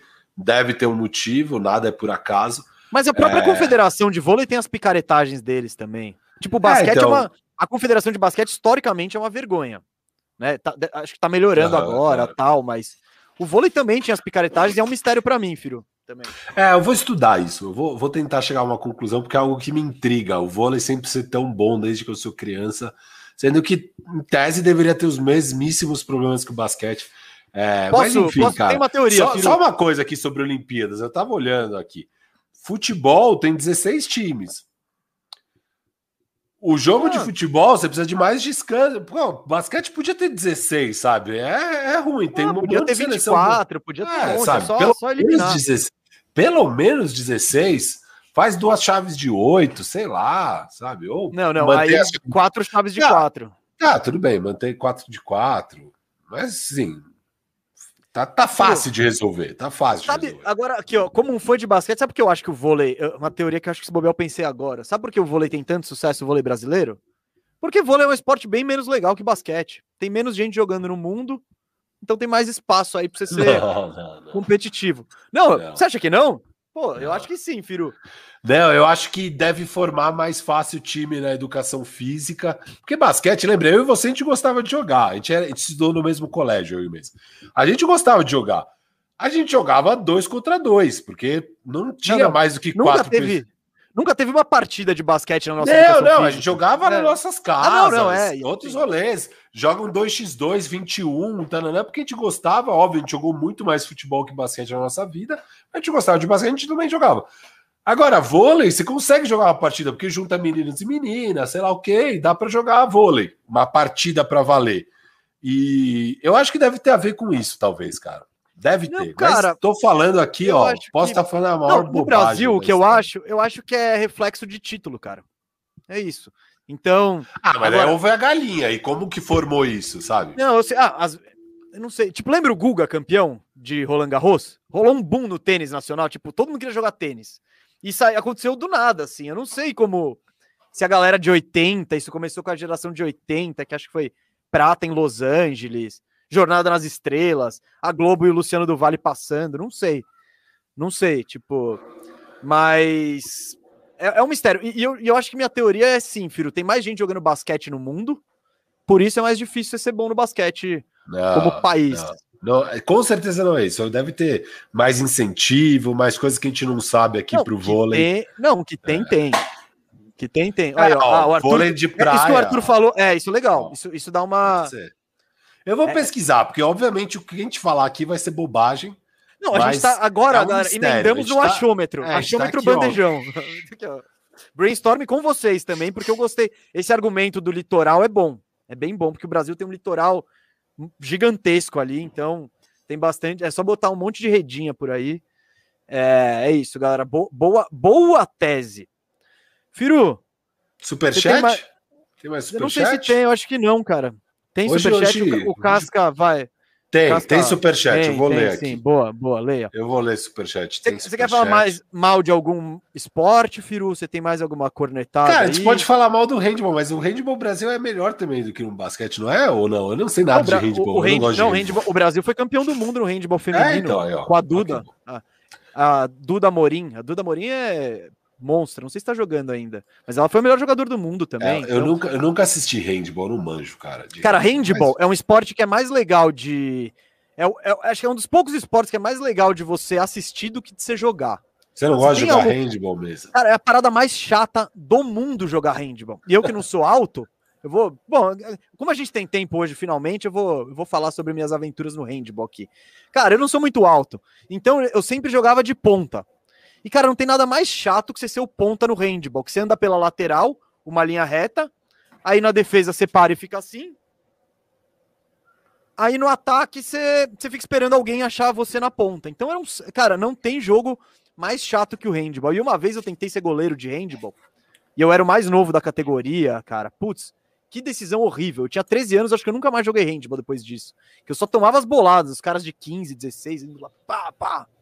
Foi, foi, foi traumatizante. Então, é isso, galera. Eu, eu até gosto de assistir handball, mas jogar não me convidem.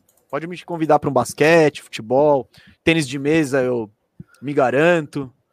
Mas, mas é isso, Firu. Você quer falar mais mal de algum esporte? Mais não, alguma não, modalidade? Eu, eu, gosto da maioria dos esportes. Eu não sou muito de ficar falando mal de é um esporte. Mureteiro, não. mureteiro. Não, cara, pô, esporte você sabe. A gente, eu e você somos não, cara, de esporte. Não, eu vejo. Eu gosto até de frisbee, pô. Eu quero que eu ah, gosto de jogar. Não é esporte, isso aí é atividade é, recreativa. Não, não, é esporte, esporte, esporte. Não, gosto de tudo. É, cara, eu assistia, quando eu era moleque, eu ficava ESPN e Sport TV ligado o dia inteiro, dia cara. Inteiro. Eu assistia, eu assistia até golfe. Eu gostava. Eu não assistia do, golfe, mas eu já Eu tentei. assistia, cara. Eu assistia golfe. Ah, o esporte que eu nunca consegui assistir foi hockey no gelo, porque eu não consigo ver ah. o puck. Eu Sim, não acho eu punk na TV, aí eu fico perdido e do nada é gol, do nada é treta. É, nunca, nunca saquei. E beisebol eu acho insuportável, assim, acho insuportável Cara, beisebol. Vamos lá, beisebol. Eu só consigo ver beisebol se é um jogo, tipo, muito importante. Porque, pô, esse esporte que tem uma temporada com 200, 200 jogos de temporada regular, cara, cada arremessinho ali não tem importância nenhuma. Agora, você tá vendo uma World Series que cada arremesso tem um peso, tipo, dá para ver. E talvez você chegando no quinto inning ali, não, não desde o começo, né? É. Mas, mas ok, eu tenho, eu tenho esse problema com você, Firo, mas na nossa época não tinha essas TVs HD e tal. É, talvez hoje dê pra ver. Desse, Porque assim, é. me parece um jogo legal, mas eu fico perdido, eu não consigo ver a porcaria da. Tipo, a bola. Você, tá vendo futebol e você não vê onde tá a bola. Você só vê os caras correndo. É, os cara correndo futebol vai ser sem graça. Ah, o hockey para mim é exatamente isso, cara. Eu não vejo. Eu amava. Eu era criança, eu assistia os. Ducks, né? Os Almighty Putz, Ducks. Esse lá. Esse, uh, nós somos os campeões. Esse é Emílio Esteves. Esse, eu Pô, formador, de, eu... formador de caráter, o filme. Pô, esse foi meu, meu filme favorito por muitos anos, viu, cara? Eu amava. Então tinha tu, eu, pô, eu cheguei a fazer aula de hockey, de, mas óbvio, não era no gelo, era com patinação. Ah, teve, eu fiz uma aula e o meu irmão Perdemos fez várias um aulas. Perdemos um então, assim, é, eu tinha vontade até de jogar hockey. Eu tinha um taco, eu brincava com meu irmão na rua às vezes. Eu sabia patinar. Cara, então, assim, eu tinha tudo para gostar do esporte, mas eu não vejo a porcaria do punk, então eu não consigo gostar. Alan Lourdes, vamos para o superchat, que esse, esse aqui, o Alan Lourdes, depois a gente vai ler os antigos, tá? Mas já que já está na tela, basquete tanto feminino quanto masculino, não tenho mais esperança. Eu tinha mais esperança na época do Oscar no masculino e da Magic Paula, Hortense e Janete no feminino. É, é isso. Acho que essa é a primeira Olimpíadas que não vai nem masculino nem feminino, desde que virou esporte olímpico basquete. Então, realmente estamos na nossa pior fase, com certeza, Alain não, e, não, e, e, o basquete no mundo está cada vez mais competitivo. Tem uma parada que rolou que dificultou muito a vida do Brasil e das outras seleções, que foi a dissolução da Iugoslávia e da União Soviética, né? Antes eram dois países, tipo, duas baita potências. Agora, sem esses dois, tipo, com, com esses dois países virando outras nações, cara, o basquete agora tem a Rússia, Lituânia, Croácia, Sérvia, República Eslovênia, República Tcheca. Aumentou o campo de, de, de bons times. E, e, o, e essa região, né? É, é, essa região do leste europeu, o basquete é tradicionalíssimo, assim. É, é o esporte, acho que nacional da maioria dos países. Então, tá complicado para o Brasil, né? Então, eu também não vejo mais por outro lado, Firo, cara, esse boom da NBA que tá rolando no Brasil, é, que tá. Porque o que, o que eu acho que motiva um moleque a ser um esportista? Vitórias, triunfos, pô, grandes momentos. O vôlei teve isso. Teve isso no para mostrar para molecada, Olimpíada atrás de Olimpíada. O basquete não. O basquete a gente acumula derrota para Argentina, eliminação quando não tem que rolar sabe, dá uma dá aquela brochada no sentimento geral. Porém, eu acho que a NBA chegando tão forte no Brasil, sendo passada em tantos lugares, te passa uma imagem de sucesso e de objetivo e de conquista que você não tem na seleção, mas você consegue enxergar individualmente. Tipo, o moleque fala: Tipo, moleque que quer sair. É, quer não, e, a liga, e a liga sendo mais global também e tal. Mas, é, puta, é. mesmo assim, cara, eu não acho que não, só porque. porque... Não, não, não, não. Mas, por exemplo, Firu, o que eu tô falando? O moleque que, que ele vai jogar vôlei. Putz, provavelmente ele vê a seleção, fala, nossa, quero jogar vôlei para chegar na seleção. No basquete não tinha tanto isso. Quero jogar basquete para chegar na seleção e tomar de 40 dos Estados Unidos. Hoje eu acho que tem, tipo, meu, mais do que nunca, eu quero jogar basquete para, meu, ser o Kevin Durant, eu quero ser o LeBron, eu quero ser. E a seleção seria que meio uma um resultado disso. Eu não sei, é a é, esperança é. e que acho que tenho. você vendo cada vez mais astros internacionais na NBA te dá a esperança de que dá para chegar lá, porque quando a gente era Sim. criança, a expect... era um esporte para os americanos mais assim brilharem e tal. Hoje em dia, pô, metade das grandes estrelas são gringas. É, então, acho que pode dar um pouco de esperança, mas cara, vai faltar estrutura, vai faltar, vai, vai dar certo para quem conseguir sair daqui. Quem ficar aqui, cara, vai ser difícil Não, lapidar o talento. Tem que sair querer... um, Luca, um Yannis, um, é. um Jokic, tipo, do nada. Não é que vai. Ele tá sendo trabalhado no laboratório, não. Quando ele é. sair, vai ser tipo.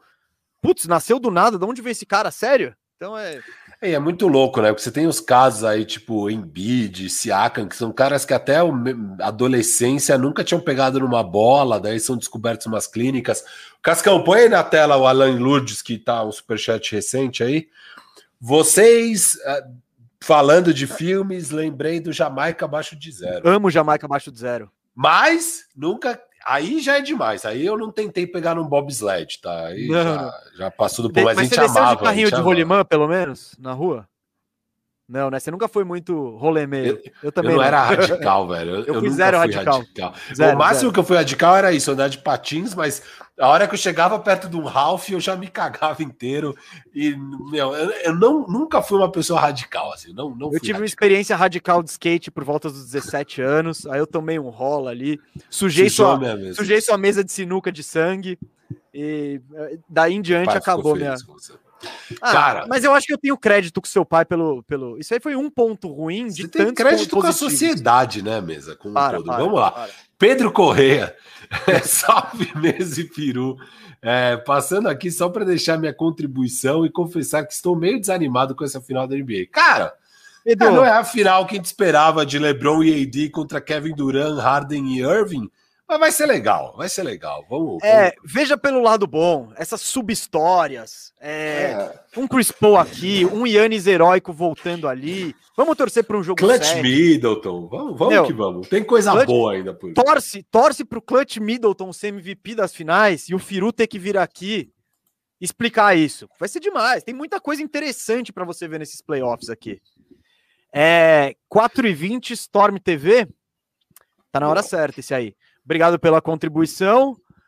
Quão grande fica a história? Quão, quão, quão bom, quão grande, quão grande fica, fica, o grego? história, é. Quão grande fica o grego na história da NBA com o título? Cara, fica. Bom, ele precisa jogar, né? Não, não, não adianta ele. É. Se ele chegar na final agora e o Middleton for o cara e ele tiver, sei lá, lesionado, jogar poucos minutos, isso não vai mudar tanto. Mas ele tem um papel importante, ele tem que ser levado muito a sério, assim. Muito mesmo. Tipo, aí a gente vai. Com... Eu acho que daria para discutir sobre. E eu não fiz minha lista, tal. Isso aí eu tô de, de sopetão, e até porque não aconteceu nada ainda. Mas ele começa. Você começa a discutir ele passando caras que nunca ganharam títulos, tipo um Barkley, tipo um Malone, tipo um Stockton, sabe? Você, ele, ele, ele vai começar a entrar, acho que nesse patamar de discussão. É, provavelmente sim. É, é, precisa ver, assim, eu não. Não Cara, sei. Título é título. O anelzinho, título é título, o anelzinho mas pesa. É, como esse ano foi tão esquisito, e mas enfim, é, sempre ajuda. Ganhar um título sempre ajuda aí.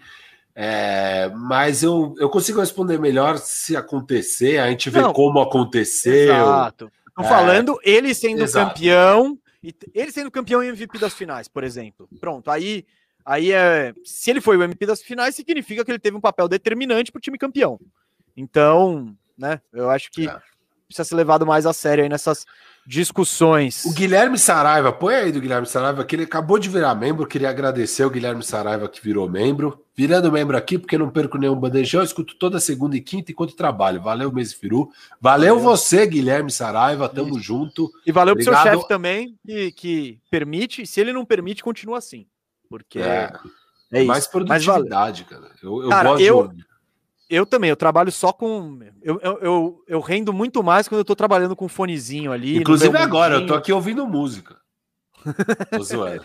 Cansei oh, de ouvir queria, já. queria agradecer cada um dos 209 membros aí, não só o Guilherme Saraiva, todos vocês e todos os subs na Twitch. Eu nem sei quantos a gente tem. O Cascão não me passou o número ainda, mas eu sei que já tem bastante. Já dá para virar sub na Twitch, dar o sub Prime, quem tem o Prime Amazon. É, e em breve a gente disseca aí, fala todos os benefícios, criar os emotes, criar aquelas coisas todas. Mas vocês que acompanham na Twitch já pode é, dar o sub se quiser ajudar a gente. Isso é ótimo. Em breve vamos tentar disponibilizar aí. Ó, sub no primeiro dia, Bernardo. E a gente vai tentar disponibilizar também o link aí para o grupo do Telegram para vocês que são sub na Twitch. Não prometo, mas vamos tentar. E vamos tentar também deixar quem é sub na Twitch participar do, da live exclusiva para membros. É, a gente precisa ver tecnicamente se isso é possível, o Cascão está averiguando isso, mas também seria muito legal, porque vocês ajudam também, óbvio, não tem por que não. É, precisa só ver se tecnicamente é possível permitir isso aí, e se for, vamos liberar também, até porque lá para o final do mês vai ser nossa live exclusiva para membros, né, Mesa? Ele está falando não, não para outra não. pessoa. É, é não para o João aqui.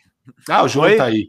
O João tá aqui, tá no estúdio comigo aqui. Então, assim, ó, é... lá pro final do mês vai ser a, live exclusiva para membros. Se você ainda não virou membro, pode virar que dá tempo de você participar dessa live. Como a gente tá com dois bandejão, dois arrumando a casa, nesse mês a gente vai deixar mais pro fim do mês, até porque acabando os playoffs, deixa de existir esse bandejão de segunda-feira.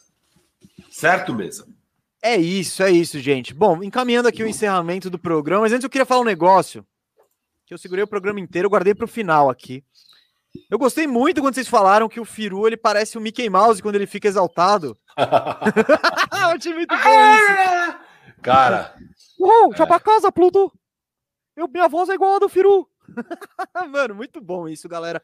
É, parabéns. Foi engraçado isso, foi engraçado. Foi, foi. Parabéns. É, parabéns, gente. E de fato, o Firu ele tem a voz grossa ali, mas quando ele fica bravo, ele afina. É, é interessante. Esse corpo humano é, de fato, um mistério, não é, Firu? Não, e é impossível manter o tom. A, a coisa vai escalando e vai. Sei lá o que acontece, cara. Mas é assim que é. O Paul George. O Paul George não me tirou do sério porque o Paul George jogou bem. O que me tirou do sério foi os comentários da internet exaltando além da conta a atuação do Paul George, que foi muito bem nos playoffs. Parabéns, Paul George. Você se redimiu, seu valor tá lá em cima. E se tiver arrumando a casa do clipaço, vocês vão votar aí no grupo do Telegram eu com certeza vou trocar o Paul George em alta, porque é isso que o Clipaço precisa para dar o próximo passo. Esse Paul George é um pé de rato. Ele não é um pé de rato, né? Ele é muito bom jogador. É um Valeu. claramente, um claramente um top. top. Eu não vou entrar nesse tipo de polêmica, mas é, é polêmico. Meu top Paul George é polêmico, eu sei. Gente, bom, muito, muito, muito obrigado aí pela, pela audiência monstruosa na segunda-feira. Estamos animadíssimos aqui para a final da NBA, dentro do possível. Vou repassar aqui a agenda bandeja, bandejão, bandeja da semana. É, hoje já rolou o bandejão, né? Amanhã, depois do jogo. Olha, gostaram da minha imitação de Mickey Mouse. É que essa é a ah, melhor. Do... Gustavo Mesa, grande imitador. Eu gosto muito desse reconhecimento que as pessoas me dão. Muito obrigado. É, gente, é, passando a agenda bandejão, amanhã, depois da final, tem live na Twitch. Então, é, na Twitch estaremos ao vivo, acabando o jogo, tá? É, Quarta-feira, duas da tarde, na Twitch também, a gente vai arrumar o Golden State Warriors, tá?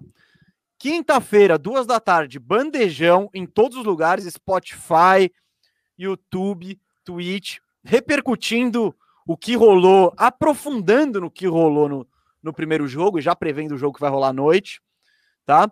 Domingo, é, domingo, é sexta-feira, mais um Arrumando a Casa, duas da tarde. Vai ser definido Twitch. no grupo do Telegram, a gente vai no... lançar algumas opções. Por favor, votem clipaço. Mas vamos é. lá. Ô, ô, então... Mesa, hum. só para falar do Arrumando a Casa, a gente já fez três episódios, tá? A gente fez Lakers, Sixers e Dallas Mavericks. A gente vai fazer dos 30 times, estamos fazendo dois por semana para dar tempo de fazer todos antes de começar a próxima temporada. Mar Mario, vamos arrumar o Kings, é um dos que mais ânimo me dá, porque tem muita coisa pra fazer nesse time. Inclusive, a gente semi-arruma o Kings em todo episódio, porque a gente sempre tira os caras do Kings e põe em outro lugar. Então, fica de olho. É, é isso, né, Firu? É isso. Mais alguma coisa? Siga a gente, siga eu, siga o Firu, põe na tela aí nossos arroba aí, Cascão. Tamo no Twitter, tamo no, no Instagram. Pode aí, ó. Se vocês quiserem trocar ideia com a gente, só chamar lá. E é isso, gente. Essa semana tem overdose de mês e Firu. Valeu, Firu. As próximas semanas todas, overdose nossa, tamo junto, felizaço aí nessa reta final de temporada de NBA e início de off-season, que é legal demais. Vai pegar fogo aí as trocas, tudo, e é por isso que a gente tá fazendo Arrumando a Casa, que é um programaço. Acho que é um baita de um conteúdo da hora e que também só está sendo possível porque vocês viram membros e isso nos dá apetite para investir cada vez mais tempo, dedicação e recursos aí. Tem o Guto, nosso diretor, quero agradecer aqui o Guto. Obrigado, Guto. E obrigado a toda a equipe aí do Bandeja, do canal Bandeja, que permite que isso aconteça aqui, que é demais de fazer, gostamos demais. Agradeço a audiência de todos vocês. Bom jogo amanhã e nos vemos quarta-feira no Arrumando a Casa. É isso, galera. Eu, né? Valeu. Né? Porque o Mesa vai estar tá na live pós-jogo. Eu tô na live. É, o, o line-up da live acho que ainda vai estar. Tá... Esse, esse vai ser um line-up mutável, assim. Mas eu tô. Amanhã eu tô na live, depois do jogo na Twitch. Quarta-feira eu tô aqui também na Twitch, arrumando a casa. E é isso, já repassei a programação. Muito, muito, muito obrigado de coração pela audiência e por essa moral que vocês não dão. Nos dão, nos dão. Até mais. Até terça, até quarta, até quinta, até sexta. Tem muito bandejão por aí. Valeu, gente. Valeu.